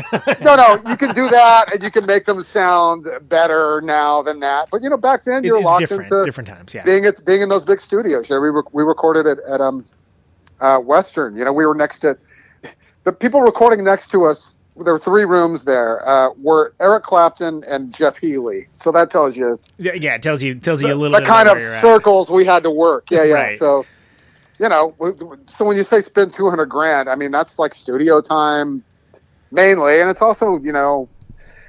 Back then, you'd be like, "Oh, you know what would sound good on this? A Les Paul Jr. Let's rent one," and then you have you have it delivered. Yeah, yeah, yeah, yeah. it no, sounds totally. good, and then and then you and you're like, huh, well, let's go back and re-record the. This sounds good. Let's re-record the other songs with this, and you know that kind of thing, and Well, you know and- having a drum roadie full time there, tuning drums and yeah, different eating times. well. Yeah, yeah, we took salaries out of that, so you know, it, and again, people are always like, well, you know, that's all money you got to pay back, and it's like. Yeah, but what you don't understand is that's money. Yeah, we do have to pay back if we were to earn actual royalties from records. Yeah, if we would ever have any. set up where they give you like a check for 200 grand and say go for it like Yeah. you know like so there's no way to actually get that money uh, except putting budgets for you to live on at the time and and you know so you know, again, yeah, are we ever going to, you know, earn royalties from that record? No, but you know, it was fun to spend that money. And uh, what can you say? Unless you know the guys in Mudhoney, I got to say, are an exception because they signed a reprise, made a record for eight grand, and actually were able to keep enough money to put down payments on houses and Yeah, stuff. So yeah, yeah. yeah, good for them. That's all. That's but uh, yeah, that's Yeah. Mudhoney. Like Mudhoney can. Yeah. do it, and it's, No, no, no. I had to let go at a certain point. The fact that like um, the reason that, that that I was in this band was because I was in a band with a really talented singer songwriter, but I was also with uh, in a band with a perfectionist that was going to use every bit of uh, money we were given to try and make the you best know, thing possible. make the best thing possible. Yeah. So, you know, would, would would I be talking to you? You know, if I if she didn't do that, you know what? You know, I'd be lying to say it didn't like frustrate me at times that we could have earned more money in our band, but you know that's the way it was. So Well, and I think at a certain point, either way, you just got to let go of it too. I mean, there's what are you gonna Yeah. do? It's it's it's situational. Like it's and it's it's hard not to take it as like a personal affront almost sometimes. But you know, it's there's you can have like the best thing in the world, and situationally, it's just you know not the right time, or like it, it's just you know something else is going on. Like it's not it's not lucky as it turns out, and right, right, it- it's I think part of part of adulthood, hopefully for most folks, is, is realizing that and kind of just being okay with wherever you're at and you know doing the work. Really, right. No, no, exactly. Yeah, be happy with the work and be happy that it exists and that you're doing good work. Yeah, that's all you can really do. But yeah, so Happy Birthday comes out, and, and actually we weren't. It took a few months to get dropped. We did get tour support and go on tour, and and uh, you know, uh, in fact, that was we were actually playing bigger places on that tour. Uh, we that's when we headlined the Fillmore. Um, I'm not saying it's it was sold out, but it was respectable. I mean, it's still it's still a freaking Fillmore. I mean, no, no, exactly. Yeah, yeah, yeah, yeah, yeah. yeah. Um, I was. like I saw Tom Petty do like a 20 night run. Well, I didn't see all 20 nights. I saw one night, but like, and I was Yeah, like, yeah, oh, yeah. awesome, cool. No, and we and we played there a couple times before opening for bands uh, like Veruca Salt. But yeah, Sure. no, we, we you know, but uh, so It's under your own birthday. power, and there's something to be said for doing something like that under your own power. It's just like Yeah, yeah, yeah. cool. No, and li- and like I say, it was it was it was a good crowd. It was not, you know, yeah. We didn't get canceled. Johnny Rotten canceled the, the night before us uh, in '97. Johnny Rotten solo. Uh, that probably has more to do with his high guarantee than yeah. than our ticket sales or whatever. But anyway, uh, or, yeah, So- or it's, it's Johnny. I mean, who who knows, right? yeah. So so so at this point, at this point, we're we're, you know, we just made a record we're really proud of, and um and and we've been on this kind of you hear you hear the cliche the uh, write record make you know record comes out tour the record you're on that that kind Yeah, of the cycle. treadmill and uh and we, we- suffering. yeah we, we didn't know any different. So we we we we, we got signed by Fat Mike uh, pretty quick after that. And uh and did the same thing. Our next record Alert Today Light Tomorrow came out in 99 so two years later. Two years later. um, yeah and uh that I, I apologize to, to Mike about this. Um, a few years ago when I saw I, I don't run into him uh, ever but uh I ran into him at a friend's memorial and I just said look, I, I want to apologize uh, for having you having you have to deal with our, our manager and not us. You know, because we, we were used to being managed and, and have them do everything, and and it, it was not the easiest situation to have um, kind of a, a, a manager who's used to working the kind of big label thing all of a sudden As opposed working to like like a punk rock thing where it's like there's resources, yeah, but it's coming from a more punk rock place and a different. Exactly, Yeah. and we're and we're we're transitioning at this point. Now it's easy to, you know, now now things are different, and you know it's been 20 years since then, and the business has evolved as it has. But uh, you know, at that point, yeah, we're still, you know, we still recorded in a pretty decent studio, and uh, Right.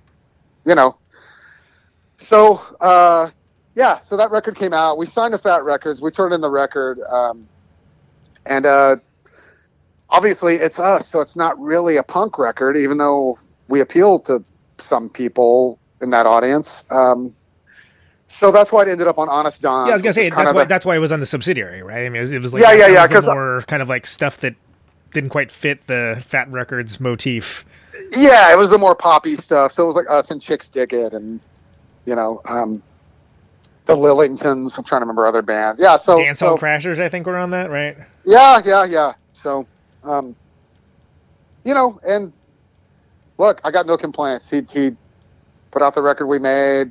It looks good. Uh, we did what we wanted. We still toured. We still toured the country at that point. Um, still went overseas. Um, that's another thing I want to mention that uh, uh, touring overseas was was really an amazing thing for our band. Um, I know people hear this a lot. Big in Japan, big in Spain, right. Um, Big in Poughkeepsie. big big in Poughkeepsie. But uh, you know, there there are those pockets where, where where people really do appreciate rock and roll. And I'm not saying we're like cheap trick at Budokan, but like.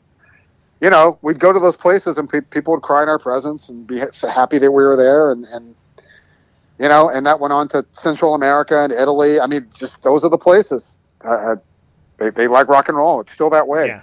So Yeah, and then that's and that does still happen too, and it's always like it's always such a pleasant surprise where it's like, oh, cool, yeah, you guys yeah. dig this, I- huh? no, no, and they know they know stuff and they know deep stuff and they Yeah. have all your records and yeah, and they give you gifts and it's it's really amazing. Yeah. So I did hate to travel, but you know, it was worth it after those eleven hour plane trips to uh be in the middle of that kind of situation. So yeah, so so that brings us to uh I don't, I don't know if you want to still cruise through the Yeah, timeline. keep, let's keep let's keep going. We're uh, this, Yeah, this yeah, is yeah, good. yeah. So so so yeah alert today uh came out and then um and then uh, i guess you know if you go year of release it, it was five years before our next record uh which is called really really happy Mhm. Uh that came out on a label called five foot two five foot two was a label that was uh that was done for a little bit uh run by Anna Waronker from that dog oh, of course, yeah, yeah. yeah, and Charlotte Caffey from from the Go Go's, uh, who are respectively married to Jeff and Steve McDonald. Uh, so so or Steve and Jeff McDonald in that order. Um, so they were friends, and and they started a label, wanted to put out our record. Um, you know, gave us a little bit of a budget. Uh, I'm trying to think. I don't have it in front of me. I I, I really can't remember where. I I don't remember where we made that record, which is crazy, right? Yeah, yeah. Well, you know, after a while, it all kind of kind of runs together. Um, Yeah, yeah, yeah. I guess. Like- Um, but you, I always try to think about like who was president during that time. That, that, that usually will at least get me in the right direction. Yeah, oh four. Hmm. Uh, but you know, I, get it. Didn't seem like those five years went pretty quick. It didn't. You know, we continued to tour and play gigs, and and that's the thing. Like when people can pinpoint your career by these, you know, marks of the release of the records, but but we remain.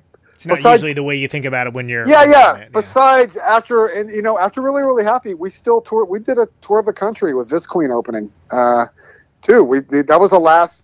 That was the last time we kind of got in a van and did the cross country tour. Um, and you know, bands don't generally really do that anymore at this point. Um, yeah, unless you're unless you're a band that's already kind of made a circuit for yourself, all uh, you know, Melvin. exactly, like the Melvins. Yeah, yeah, exactly. Or you're And- just and then- like insane and tour like Black Flag, like Lung, and just like that's what you do. But it's, Right, right, right. I mean, just for you know, the Melvins have a circuit where they're playing. You know, they're filling big clubs and they're able to do it.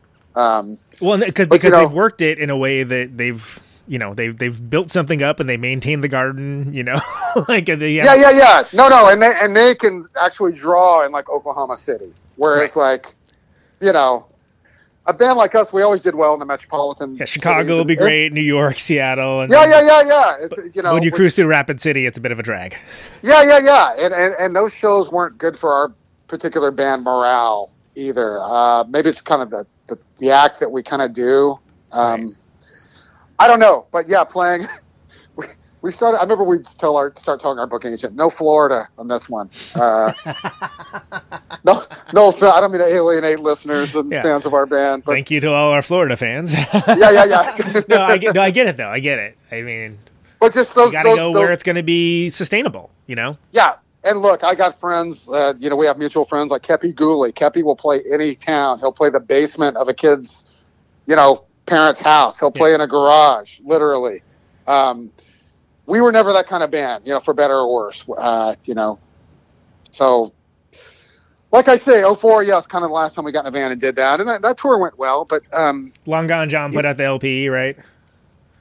uh, he did, he did. That's right. And um, look, going back to Happy Birthday, Todd Abramson, the owner of Maxwell's, put out that one on vinyl on Telstar. So Nice. um, Which is also hard to think about that at the time. Like the vinyl was the more like niche item, to be Yeah, no. to, to be sure.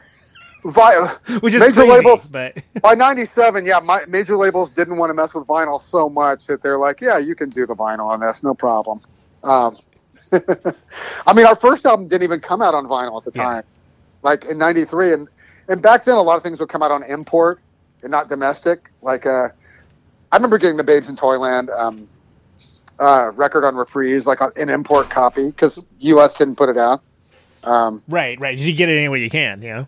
right right but uh anyway uh So yeah, really, really happy. You're you're, you're really, really happy. You're doing we your still toured, still road. doing the yeah. yeah, yeah. So that happened, and that was fine. And you know, we're we're proud of that record. It's probably a little too long. Um, it's hard with our band because our songs are short. So if you put 17 songs on a record, it's not like it's a really long record, but it's a lot of songs. But it's also hard to it's also hard to articulate for folks that didn't live in it. In that CD era, that was pretty standard. Like you just Yes. like, oh, you can fit how much in here? Great. And well, no, and we weren't like Soundgarden making like 65 minute records. oh Like- my god, like- we listened to uh, uh, uh just recently, like in January, we listened to what is it? Uh, uh down down on the upside, right? Yes, and yes. uh and good record. Like i actually realized i kind of like oh you know I, there's a couple songs that can fuck right off but you know it's it's yeah, it's a it's a pretty good record but holy crap it's long. I was like Yeah, yeah. oh my god it's like it's like a 65 minute record. Like jesus right. Which is why in the vinyl reissue age, all these things come out on double vinyl. You know? yeah I, I, uh, and i even said like you know look if i had a time machine i'd go back and tell them then cut that song right out like you don't need it like it's fine get, it- get it out of there Well, yeah, yeah. You cut off a couple songs, make it a 50 minute record, which is still long, and it's gonna and it's like rock solid. Yeah, you're right. You're right. but it is Um, it is indicative of the era that that was that was pretty pretty standard to like have like it almost Well- felt like you were giving more value but unfortunately it mean it means that like a lot of the lot of the records are like maybe one or two Well, songs too long With our band, with our band, those 17 songs made like 38 minutes. well yeah because You know, all your so- songs are like yeah, two yeah, minutes yeah, yeah. exactly. Like a lot of them. We'd always say like, look, it's I know it's a minute 50, but it's got you know it's got an intro, it's got two verses, three choruses, a bridge, a solo, an outro. You know, yeah you, ha- you have your won't get fooled again which is like three minutes and seven seconds you know yeah. So, um, so after after really really happy is where we kind of like took a breather and and we did we took about three and a half years off where we didn't uh, we still remained friends. We didn't like break up or anything, but we uh we just didn't do anything. you just weren't the Uh, muffs as in the muffs being in the cycle and doing you know going on the road making records et cetera et cetera Yeah, yeah, we would have we wouldn't get any offers that we couldn't you know turn down or anything, and it just I, you know now I look back, I, I I see that like we needed a breather at that time. Um, so it worked out hitting it as pretty it, hard for like a really long time so No, no, no, exactly, exactly. And then, um, you know, uh, so so yeah, that that break was just organically happened. Uh, again, we, we still would would talk to each other and and even like have dinners together every now and then. And and what happened was like, like we got a offer to, to go back to Spain. We hadn't been to Spain since '95, so it's somewhere. Um, let's see, a 04, a 05. Oh, I guess the next year I actually uh, toured with a band called Visqueen uh, for a year and a half. I actually joined the band. Uh, they're from Seattle. Yeah, yeah, I'm very familiar. Uh, I think they have. It's a good. It's a combination of. I think it's a difficult name and one of the coolest names too. Like, Yeah. I've always loved their band name, and like it, it kind of blew me away. Cause I'm like, yeah, like that's not like a standard household term. Like I'm sure they had the thing where the marquee was spelled any manner of creative ways, but I always thought it was a really good name. Yeah, no, it's a, it's a really good name because it's got Queen in there, and like, yeah, again, it's not like a, it's not a popular. I didn't know what a Visqueen was. Yeah, I, after I had no idea. I just like I, band. I saw like one of the records. I'm like, that's what's that? Wow, that looks cool. Like, Yeah, uh, and and you know that happened. Uh, uh, the the original bass player of Visqueen was Kim Warnick from the Fastbacks, who you probably know, and um, yeah. Kim Kim retired from music at the time at, at age forty. Funny to think about that now. Um, um, yeah, right. Jesus Christ. and they, they had a again they, they had yeah they, they had some live work that they wanted to do so I they were a fun band, and uh, I joined that band for a year and a half, and um, I would have stayed in the band. Only, you know, they're from Seattle, and I had to, I couldn't afford to go up there It's a hell of a commute. Um, yeah, yeah. yeah, yeah, yeah. So, um, anyway, I, I did that for a year and a half, and so that was part of our break, I guess. And um, yeah, and what happened was we got offered to, to go to Spain. We hadn't been to Spain since 1995, um, and uh, so let's see, four films. Yeah, so that we're talking like uh, late 08, early 09, something like that. Um, we went to Spain, and it, it went it went really amazing, and um, that's about the time where that I kind of alluded to earlier, where, where I started to kind of where things kind of where, where, where all of a sudden we, we became like uh, established band uh, with a reputation that can go tour, and people uh, start referring to us as legendary and stuff. Right, you, Um, which is really just you've been around long enough, and you know you have enough. Yeah, yeah, yeah. Which uh, se- seemed hilarious at the time, but uh, Hey, you, guys know, have a legend now. What? When? When did that happen? uh, yeah, yeah, exactly. So did you tell so- the uh, twelve people in Florida? Yeah. um, Sorry, didn't mean to interrupt. But No, no, no, no. So that led into that, and, and you know, over the years, um, again, I mentioned him earlier. Todd at Maxwell's would fly us out. We would do New York and, and, and Hoboken over the years on a regular basis, um, and uh, yeah, we started assembling new songs to, to make our next record, which became Whoop De Doo, and and Whoop De Doo would have come out. It would have come out two years earlier, because we had it done, but we were trying to decide who was first off who was going to put it out, and secondly the the Pixies came along. right, which is a fascinating sort of sidecar story. Yeah, no, it really, uh, it really is. I remember uh, Kim and Roy were having a, we didn't do this a lot, but like, band, we're having a band meeting at Kim's house. So I go to Kim's house, and you know, uh, we're we're discussing this, blah blah blah, and she just kind of drops in there. So I'm in the Pixies, and so anyway, what we're gonna do is what? I'm like, wait, wait, wait, wait, Whoa, back, what? Back the truck up. What? What did you just say? yeah, yeah. Because she had earlier in the year she had done. I, I knew her and Charles. Uh, Charles is Black Francis and a, and Frank Black for those who don't know. Spoiler Um, alert. Yeah. Spoiler alert. Uh, no, he's uh, yeah, that's common knowledge at this point. Yeah, but yeah, um, it's- it's her and Charles, uh, her and Charles have become friends. Um, in fact, the year before that, Kim filled in for Kim Deal. Uh, precursor alerts. Uh, it's some. It, there, there was a benefit that they did at the Echoplex here, or at the Echo, uh, for something, and uh, I wasn't able to attend, but um, they did like four songs. So Kim actually filled in and did three Pixie songs, and the Pixies did Onina by the Muffs, which I've never gotten to hear. They- Oh they- man, nice. you know how the Pixies fans put up the Pixie songs Kim did with them, but not the Muff songs that the Pixies Right, right. did. So like, oh, they played some other song I didn't know too. I was never able to actually, yeah, hear that. But uh, but I remember the time being just so blown away. You know, as you and everybody and all of us, the Pixies Yeah. are so important to all of us. Um, you know, growing up and in that time, but and and there was nobody sound like the Pixies. Um, Well, and it was so insane to even think about there being a Pixies without Kim Deal too. Of like, whoa, how, Well, yeah, yeah, how no, no, did you Kim- do that? Yeah, oh, Kim was so important to the Pixies, and, Yeah. and yeah, we all are on the same page there. But uh, uh, in retrospect, I guess Kim Deal knew when to get out of the Pixies. Oh no, Uh, yeah, she in retrospect she had that on on lockdown. like yeah, it's okay to do these reunion tours for a while, but uh, yeah. Uh, anyway, I, I'm not gonna. Yeah, I don't. I won't comment here or there on their records they've made without Kim Deal. Anyway, Kim. So we have this meeting, and Kim's like, "Yeah, I'm in the Pixies." So I'm like, I'm like, what? And they're like, finally it slows down. I'm like, Roy knew already. They didn't want to tell me because they know I have a big mouth and I have trouble not gossiping. uh, right, right. so basically, it was like, okay, look, uh, we're not breaking up the Muffs. I'm still in the Muffs, but I'm going to tour the Pixies, and um, so what we're going to do is I'm going to tour the Pixies. That the you know summer to fall this year. We're going to put out Whoop De Doo next year. Um, I believe we'd already found Burger Records as a home for it at that point. Yeah, But, that was uh, right about when they're kind of spinning up to do Yeah, yeah. I mean, uh, and you like know, that was like right down the line for you know. and that was uh that was kind of organic too because uh you know it, it, it us having this finished record we're shopping um, was in the same time frame as as Bur- the ascension of Burger Records and and and uh, Lee from Burger touring with Redd Kross. Uh, yeah, I guess I should mention the same time that I um, uh, did Visqueen, Roy had reformed with Redd Kross that that Neurotica lineup. Mhm. Um, so they started playing live and, and you know making a, a record and and so all that's in the same time frame.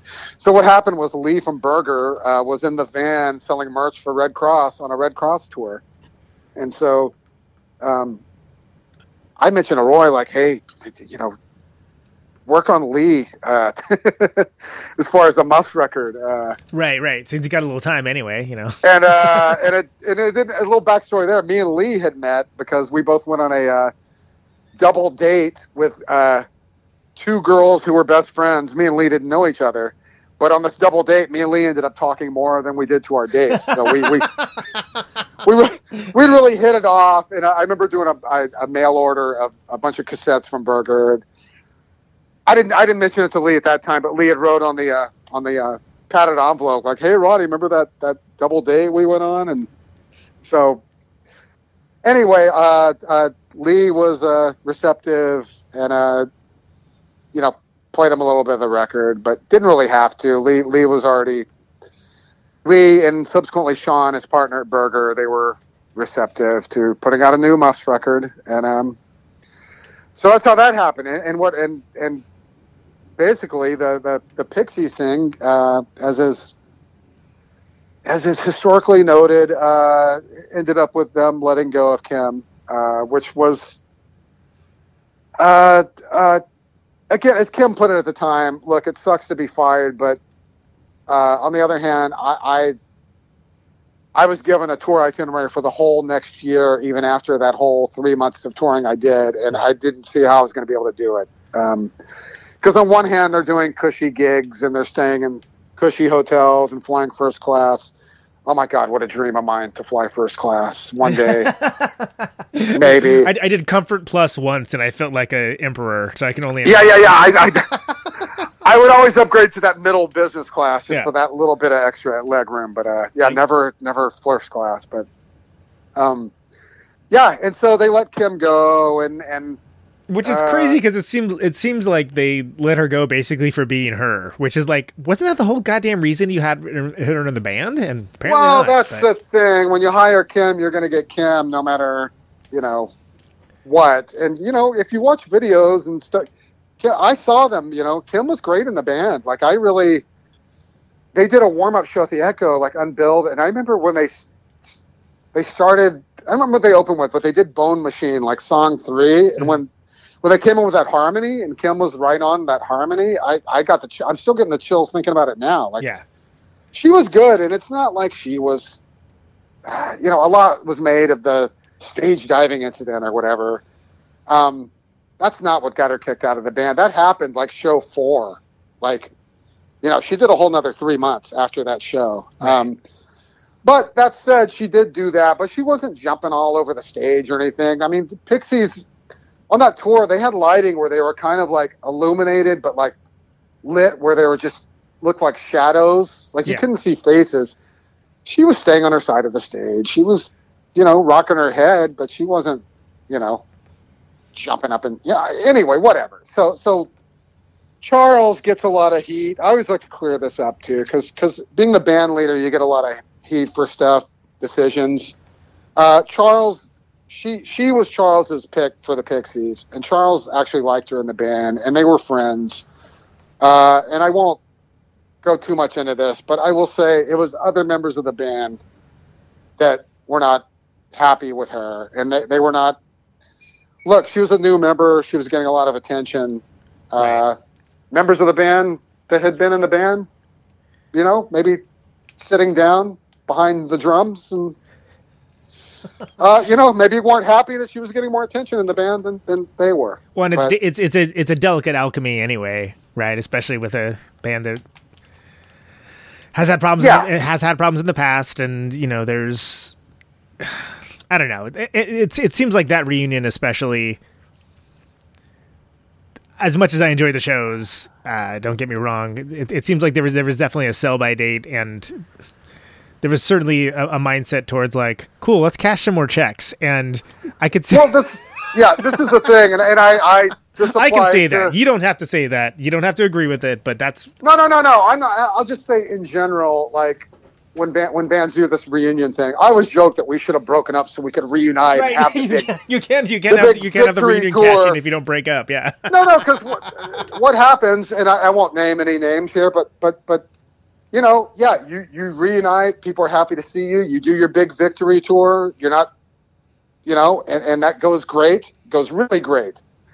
Then you can you can maybe do a follow up like that, but at that point you got to decide: Are you gonna make a record of new material? Yeah, exactly. Are, are we a living Yeah. band or is it an oldies act? You know, And is so it Three yeah, Dog Night or is it uh, Wire? You know, Yeah, yeah, yeah. And and you know, as the oldies, you know, are you going to be as appreciated that second time through? You know, are the gigs going to be quite as good? I mean, you know, it's different in different circumstances, but yeah, it, it's it's you know, you got to make some decisions there. So I guess at a certain point, they, it all leads. If they stay together, it all leads to, for better or worse, to use that phrase again, making a new record. So you know, and was I disappointed the Pixies record didn't sound like Doolittle? Not really, because I didn't expect it to. Yeah. You know, I'd heard, I'd heard the Frank Black records in between. You know what I mean? Yeah. Like, there's there's no reason to think. Yeah. Anyway, anyway, that's anyway. yeah. so, enough said. Enough said on that. Yeah, yeah, yeah, yeah. so, bit of a tangent there, but it's well. No, no, but it's a worthwhile one, and I actually feel like it'd be disingenuous not to bring it up. I mean, Yeah, yeah, yeah. But but no, but anyway, so so that Pixies thing worked out as it sh- as as you know, looking back as it should have. Uh, so, which led into to the following year, oh four, no, I mean fourteen, uh, which made the ten year mark. Since really really happy. Um, it it got a lot of attention for our record. Our record came out springtime. God, we always come out in the springtime.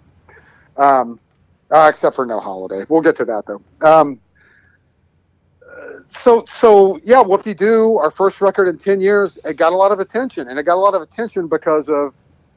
And look, people are always like, "How do I get attention for my record? Do I hire a publicist?" Blah blah blah. I, you can hire a publicist, but there's only so much. You got to have that that kind of X factor. Like, Yeah. you got to have a little luck, and you got to have people wanting to write about you. At that point, we had the story of first record in ten years. yeah. Uh, And if you don't have that one narrative hook thing, then like you're not even gonna be Yeah. able to get in the door. Yeah. we, we, we had that. We had the, the, the post Pixies breakup thing, and then we had Burger Records, which Burger Records was, was red hot at that point. Right. So, uh, so we actually got a lot of attention for that. Like I remember, like Entertainment Weekly premiered our video, which our friend Sarah was nice enough to do for us. Um, you know, so so yeah, that that gave us a lot of attention, and we, and we were able to, you know, go to all the foreign places I mentioned afterwards, and and and and and, and that. Uh, I will go back a few years when I was talking about how, uh, when we reformed after the Spain trip and learning to cut that we could kind of work places without having a record. That's when we started doing the fly-ins, uh, which is very popular with all bands now, but where you just kind of book three or four shows, uh, fly in, play rented equipment, rent a van, you know, and a, you know, and that really worked well for us. I would always be astounded that we could book three shows somewhere, have, have our own hotel rooms, which, know, we're adults, okay? So right. You're not 20 years old anymore, right? yeah, yeah, yeah. Have our own hotel rooms, pay for a van, pay for the back line, and still come home with, with you know, a couple of grand each. Uh, and of course, merch sales go into that and stuff. And, Well, and- well, of course, but the fact that you can make it sustainable is, is always such a nice thing. The, the thing I always found annoying is it seems like just right when you get into the groove of it, it's like, oh, and it's over. Okay. well, there's that. Yeah, there is that factor. But again, where are you going to go after that? Burlington, Vermont? You know, Yeah. like you put. Again, no offense to Burlington, Yeah. Vermont. Apologies to our Burlington listeners. Yeah. We had a. I get you. I think of I think of Burlington because it was in '97. We did this this show headlining Tramps in New York City, and it was great. And it's like 800 people. yeah. And then there's the show the next day. No, and the next day was Burlington, Vermont, where we played to 50 people. Yeah. Yeah, you got so- 40 people and like, ah, okay. That's. Always, after any trip like that, trip to Japan, there's always something that brings you right back to reality. It's like going back to your day job. And yeah. In my case, working at a record store and having somebody give you shit about, uh, you know, buying VHS tapes. like, uh, you know, Right. Exactly. Just uh, the the the, uh, the pin for your balloon. yeah, you it always you're always brought back to yeah. It, anyway, uh, so so so Whoop Dee Doo came out, got a big, uh, yeah, good reaction. Um, uh, again, all the shows were love fest at this point, and and and and we just kept doing the fly-ins, and we were working towards making um, another record. Uh, Kim was always kind of prolific writing songs, so so even after we had a new record, we'd al- there always be like at least a couple new songs in the set. So we were already playing new songs, and um, and and it's it's interesting because in the past, Kim when she she would demo songs, um, and you can hear some of these as bonus tracks on those those deluxe reissues of our early records, but but but she Kim people would be like. And why does she need you and Roy in the band again? Because because uh, Because the songs stood up on their own. the song seven Yeah. oh eight, she would do these demos that sounded like the band, and she was like cutting up cutting up Roy drum tracks and making them fit, and you know these new songs, and they're really amazing. I want to do a release of, of Kim demos, like yeah, a, that'd be fascinating. scoop, Yeah. you know, yeah, yeah, like a scoop, you know, Pete Townshend thing. Um, but for for for this this, which turned out to be our last batch of songs, she was like, I don't want to do that this time. Um, let's work them up as bands, and, and you know, and look. To mention Soundgarden again, we didn't jam. That's not how these songs were written. You know, they're pop songs, as you know. Pop songs aren't written by jamming riffs. You know, Right. um, uh, you know, and I and I was under Kim bless her heart, she would always be like, "You should write songs, Ronnie," and I'd be like, "People, first off, people don't want that, and secondly, secondly, I don't have, I don't have the gift. You know, I don't. Yeah. Ha- and to my credit, a lot of band members think they have the gift, and they write songs and then end up on records, and I that ends up shouldn't. Yeah. that ends up being the downfall of the band. You know, often. Um, or at least makes uh, for albums that are would be amazing, only okay. Looking at you, Sloan. Uh, yeah, yeah. Belle and Sebastian's a really good example of that too. yeah, yeah. Uh, it, it, not to again throw people under the bus. Anyway, Yeah, anyway, uh, whatever. I don't uh, care. yeah, yeah, yeah. Um, I, you know, I'm out of the business, so what do I care? Um, it's kind of refreshing in that respect. right, right. Um, so, so uh, anyway, she's like, I don't want to do these full demos for these songs. Look, I'm just going to do like acoustic versions. You guys can hear them, and then we'll we'll practice them as a band. And that that's kind of what we did.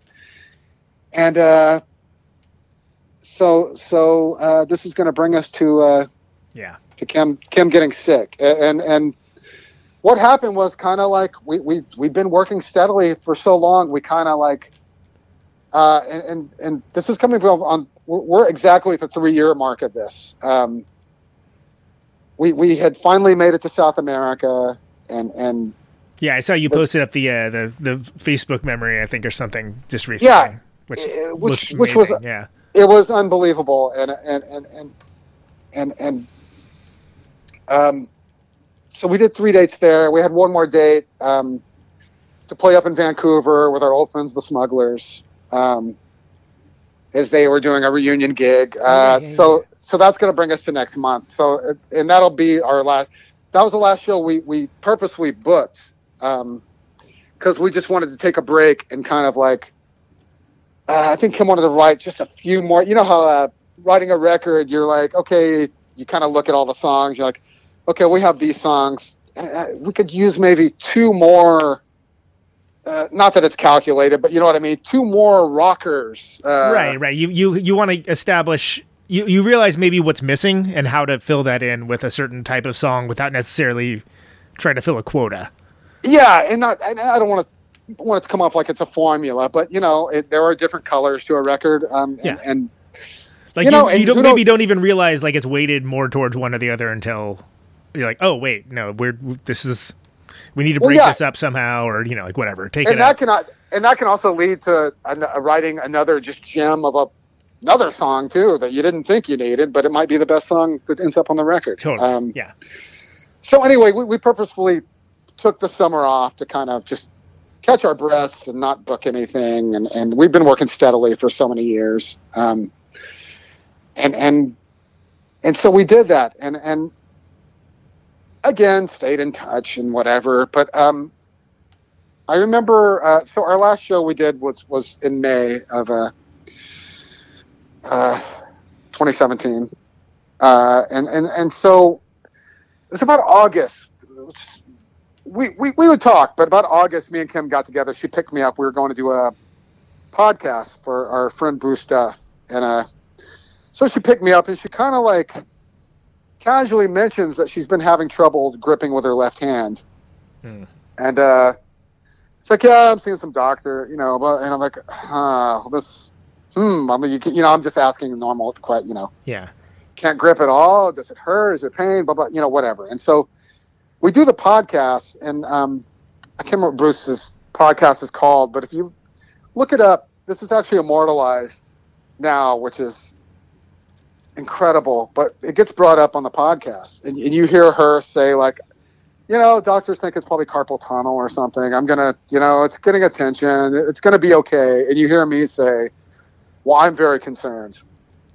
and I was, and I, and I was kind of, I'm, I'm always kind of the worry wart member of the band and the kind of fragile one like that. But um, you actually hear us talk about this, and uh, so her, Is it called Tone Deaf? Is that it?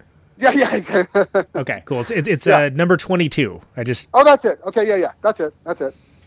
I thought you talking about me being tone deaf, which could be true too. heyo heyo. um, yeah, it's that one. So, so, um, so you know, uh, another month or two go by, and she sing. I see her again, and again, this one. I shared this on Facebook. This ended up on a Yahoo story. Uh, if anyone wants, anyone wants to read a good story that kind of sums this up, Yahoo. Uh, my friend Lyndsey Parker did a story for Yahoo Music, uh, which is illustrated. You know, I kind of lay down this whole thing the whole making of the record, uh, very detailed and stuff. i- If anyone wants to read about it, but there's a picture that I shared there where um, our friend Derrick Anderson made a record, and, and on and on, the, on this on this song he had the uh, Peterson sisters and the Bangles and Kim back him up, and he wanted to kind of reform that band for this kind of back for this Wild Honey backyard show he was doing, and uh, Kim had to say like, look, I can't play guitar right now, but I'll play tambourine and sing, and, and so she did. So this is probably eh, late August. Um, so there's a picture of her that our friend Steve-O just kind of casually took. He didn't know what was going on. Kim's holding her hand up to me. You see, you see my face looking at the camera, and you see the back of Kim and her hand holding her hand up right to my face, and I look concerned. And uh, what she was doing was showing me how she can't move her hand. Ugh. And um, again, at this point, uh, it had progressed to where a doctor thought it was a nerve in her neck. Um, uh, not to get too medical, but nerves in your neck are related to movement in your hand and all that kind of stuff. And uh, uh, so again, she had a good attitude, thought it was going to be fixable. Um, and then in October, uh, I'll preface this by saying that Kim, that ALS ran in Kim's family. Her father passed away from it, um, which was very tough. And uh, an aunt, and and Kim was always scared of getting it. She would bring it up sometimes. Um, and in October, she got diagnosed by a doctor who said it's most likely ALS. And this doctor did not know her family history, so uh, she called me and Roy, and and you know, we're all crying, and and you know, uh, but kind of the first thing she said, and we all said is like, look, we're about to make a really great record, so we have to proceed with this. So it, at that point, she could still, she could still move. Uh, you know, she could still walk. Um, she could still talk, uh, but it was starting to get a little slurry. In fact, she she pointed out to she pointed out about about a month before that she was cleaning out her space, and she's like, "Hey, I want to drop off the merch. Can you like, I store the Muffs merch at your house? You know?" And I, I Kim, Kim was sober; she didn't drink uh, at this point, but I remember like saying to her, and I knew she wasn't, but I'm like, "Are you drunk right now?" She sounded a little slurry to me. Right. She's like, no, and and and she admitted later that like she had said the same thing to her dad when he was starting to come down with symptoms.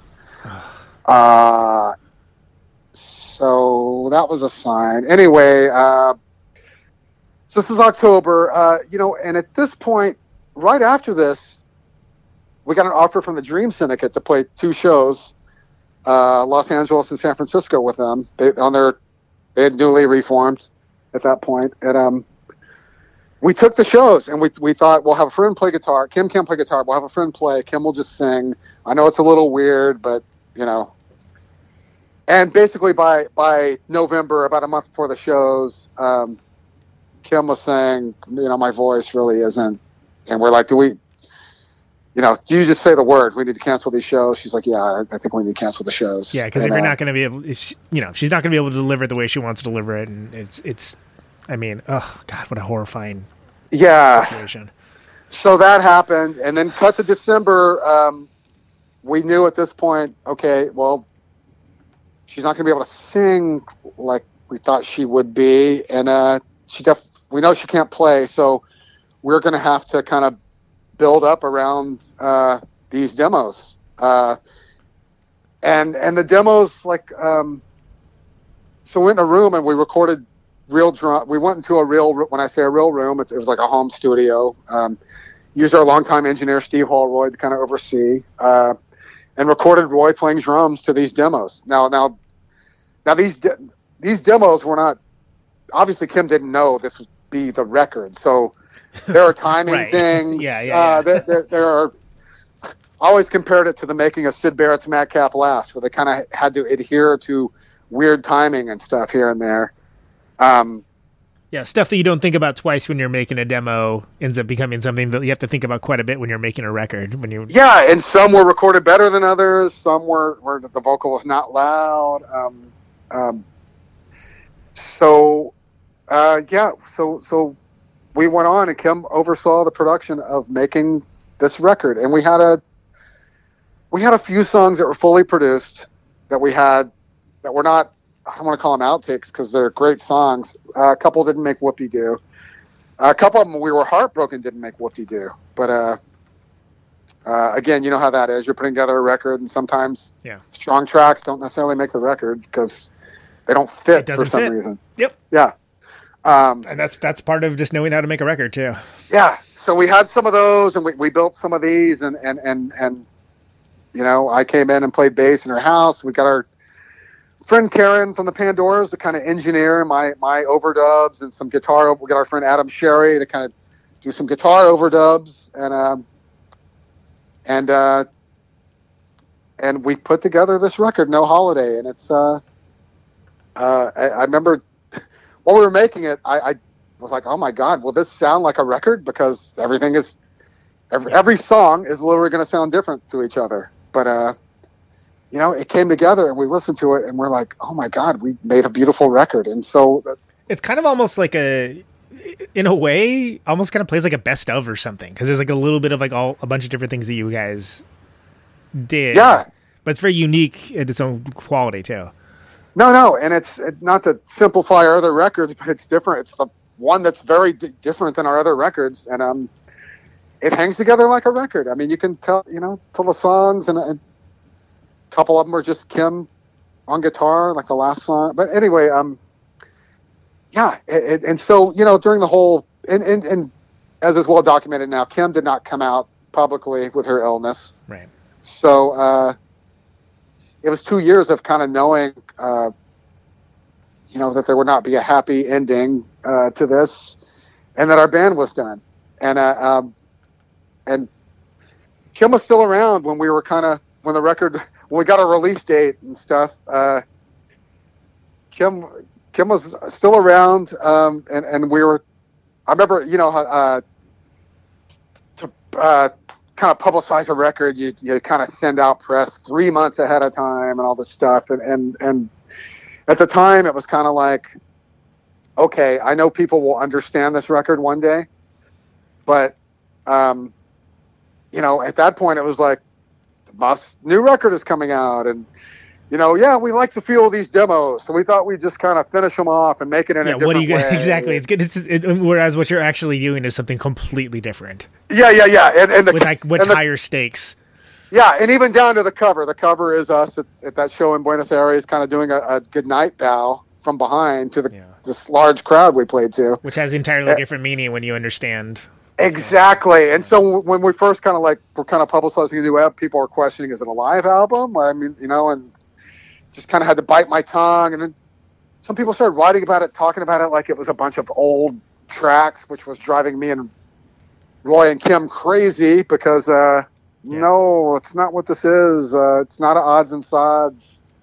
You know, the fact that one track was written in 92 early on was blown in, out of proportion that we're like these are old tracks like laying around and um again i knew it would be understood one day but you know and then you know kim uh, passed away about three weeks before it came out. So uh, it was not calculated that it would come out after her death but it, it came out shortly thereafter. And and at that point people yeah it was understood. And and like i was saying earlier i mean uh, you know kim's death made like the news in ireland like, like i mean it's just unbelievable stuff. Like like um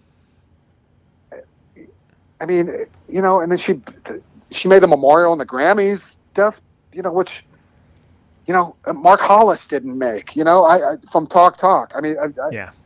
you know i i just It's, it's, I mean, as, as much as again, just what we talked about way earlier is, as I'm sure, Yeah. it's wonderful to get that recognition. It's, but it's also like, oh, that would have been cool to have while she was around too. yeah yeah yeah but, but you know but still, it's nice. Obviously, it's it's Look, it's- I can't. I can't complain. Even and even during our la- latter touring years that I was talking about, I it was.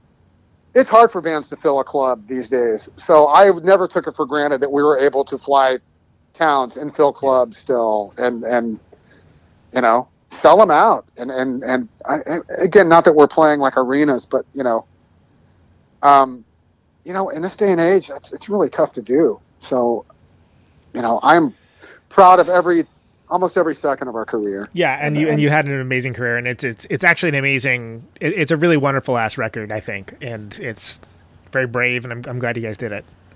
No, whatever thanks. that's I, worth. Which I have not I have not heard it in a while. Yeah, no, I, it's worth a lot actually. I, I you know, I, it's emotional for me, obviously. I'm so sure, I, I yeah. Ah, I need to play it. I need to play it again one of these days. But yeah, we were, you know, during during Kim's last few months, you know, we, we had a she had a machine that would read her eyeball, kind of like an a, kind of like an iPad that would.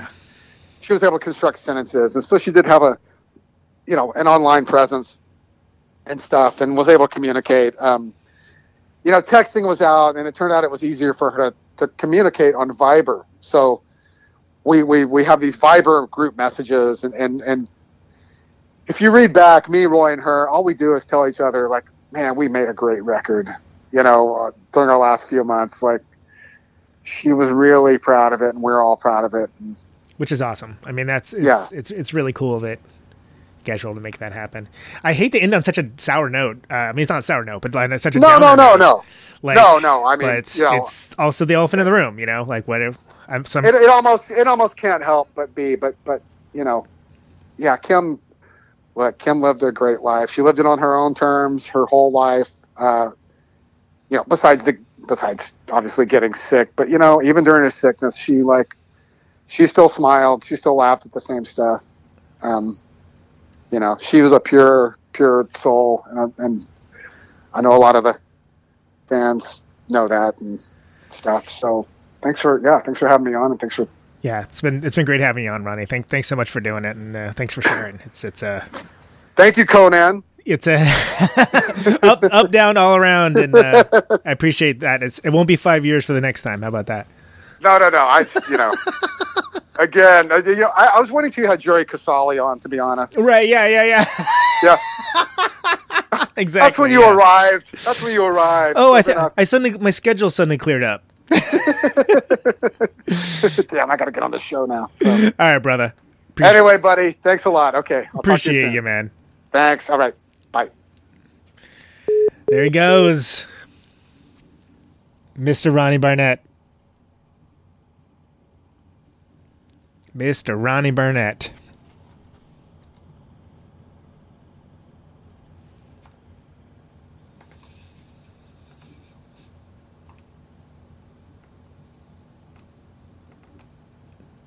Okay. Looks like we're going a little longer. Uh, no problem. Let's play. Uh, let's play one of the songs. I've no holiday. Uh, let's see. Let's do the title track.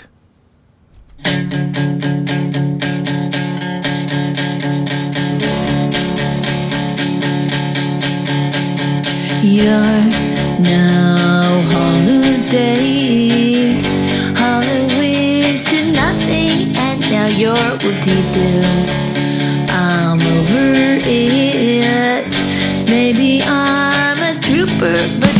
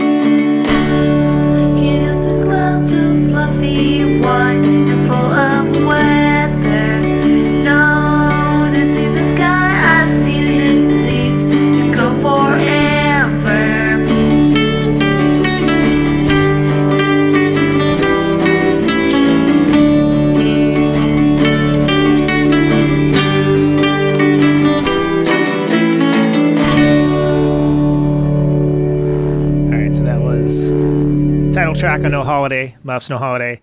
And then that last one was a song called Sky, which is the last song on the last Muffs record. And uh, yeah, heavy end, but yeah, as uh, being real, that's what matters. It's totally true. There's I really appreciate Ronnie's time, and I thought that was really cool of him. So you can get that record. It's pretty new. It's in all the normal places you find records. That's all the rest of the Muff stuff. There's uh, some reissues and stuff happening. That's exciting. Are we going? Is this thing on? Whew, okay. the name of the show is Conan Neutron's Protonic Reversal. Thank you for listening to it. Test, test, test, test, test. The show airs on Radio Note, ostensibly Thursdays. But this has been another stay at home edition. with Mr. Ronnie Barnett. Muffs. As we come to the close of our broadcast day, RadioNeutron.com for the archives. this is my farewell transmission. If you want the podcast sooner, patreon.com slash Protonic Reversal. Signing Dollar a month will get you there. And Mrs. America, and all the ships at sea, No sponsors, no ads, no problem. anyone within the sound of my voice.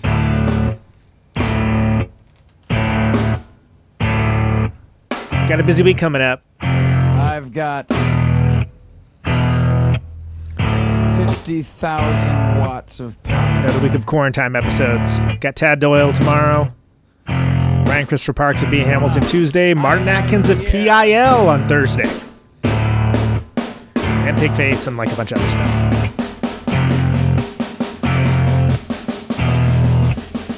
This microphone turns sound into electricity. Can you hear me now? Stay safe Out out there. Route 128, dark and lonely. Take it easy. I got my radio Take on. it easy. Can you hear me now? Can you hear me now?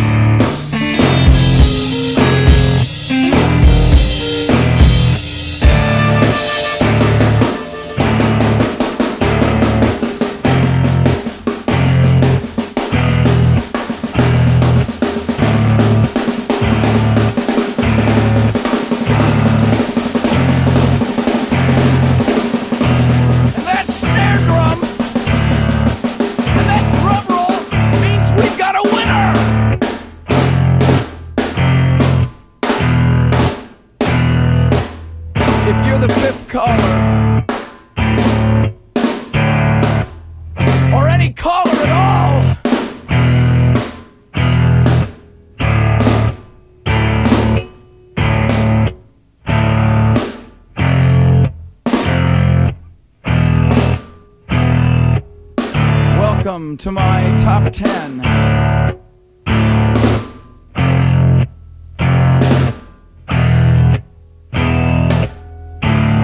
I'd like to thank our sponsor. But we haven't got a sponsor. Not if you were the last man on earth. She was prepared to prove it.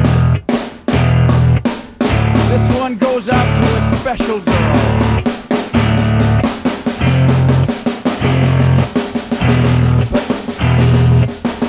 There is no special girl.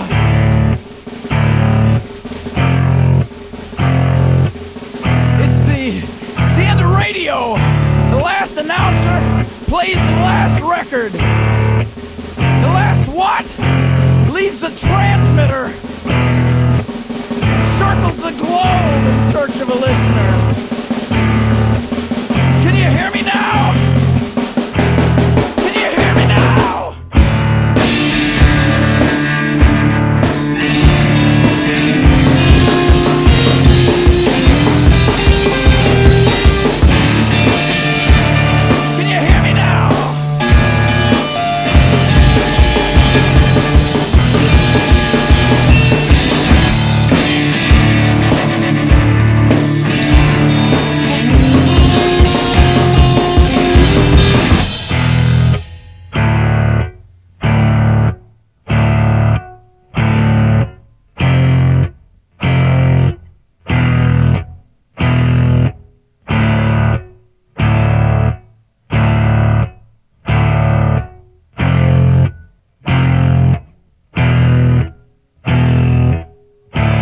Really broadcasting if there's no one there to receive. It's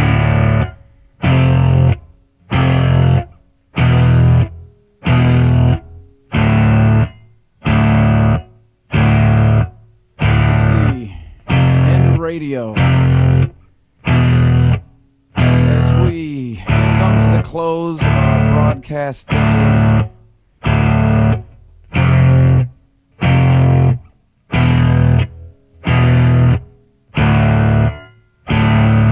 Radio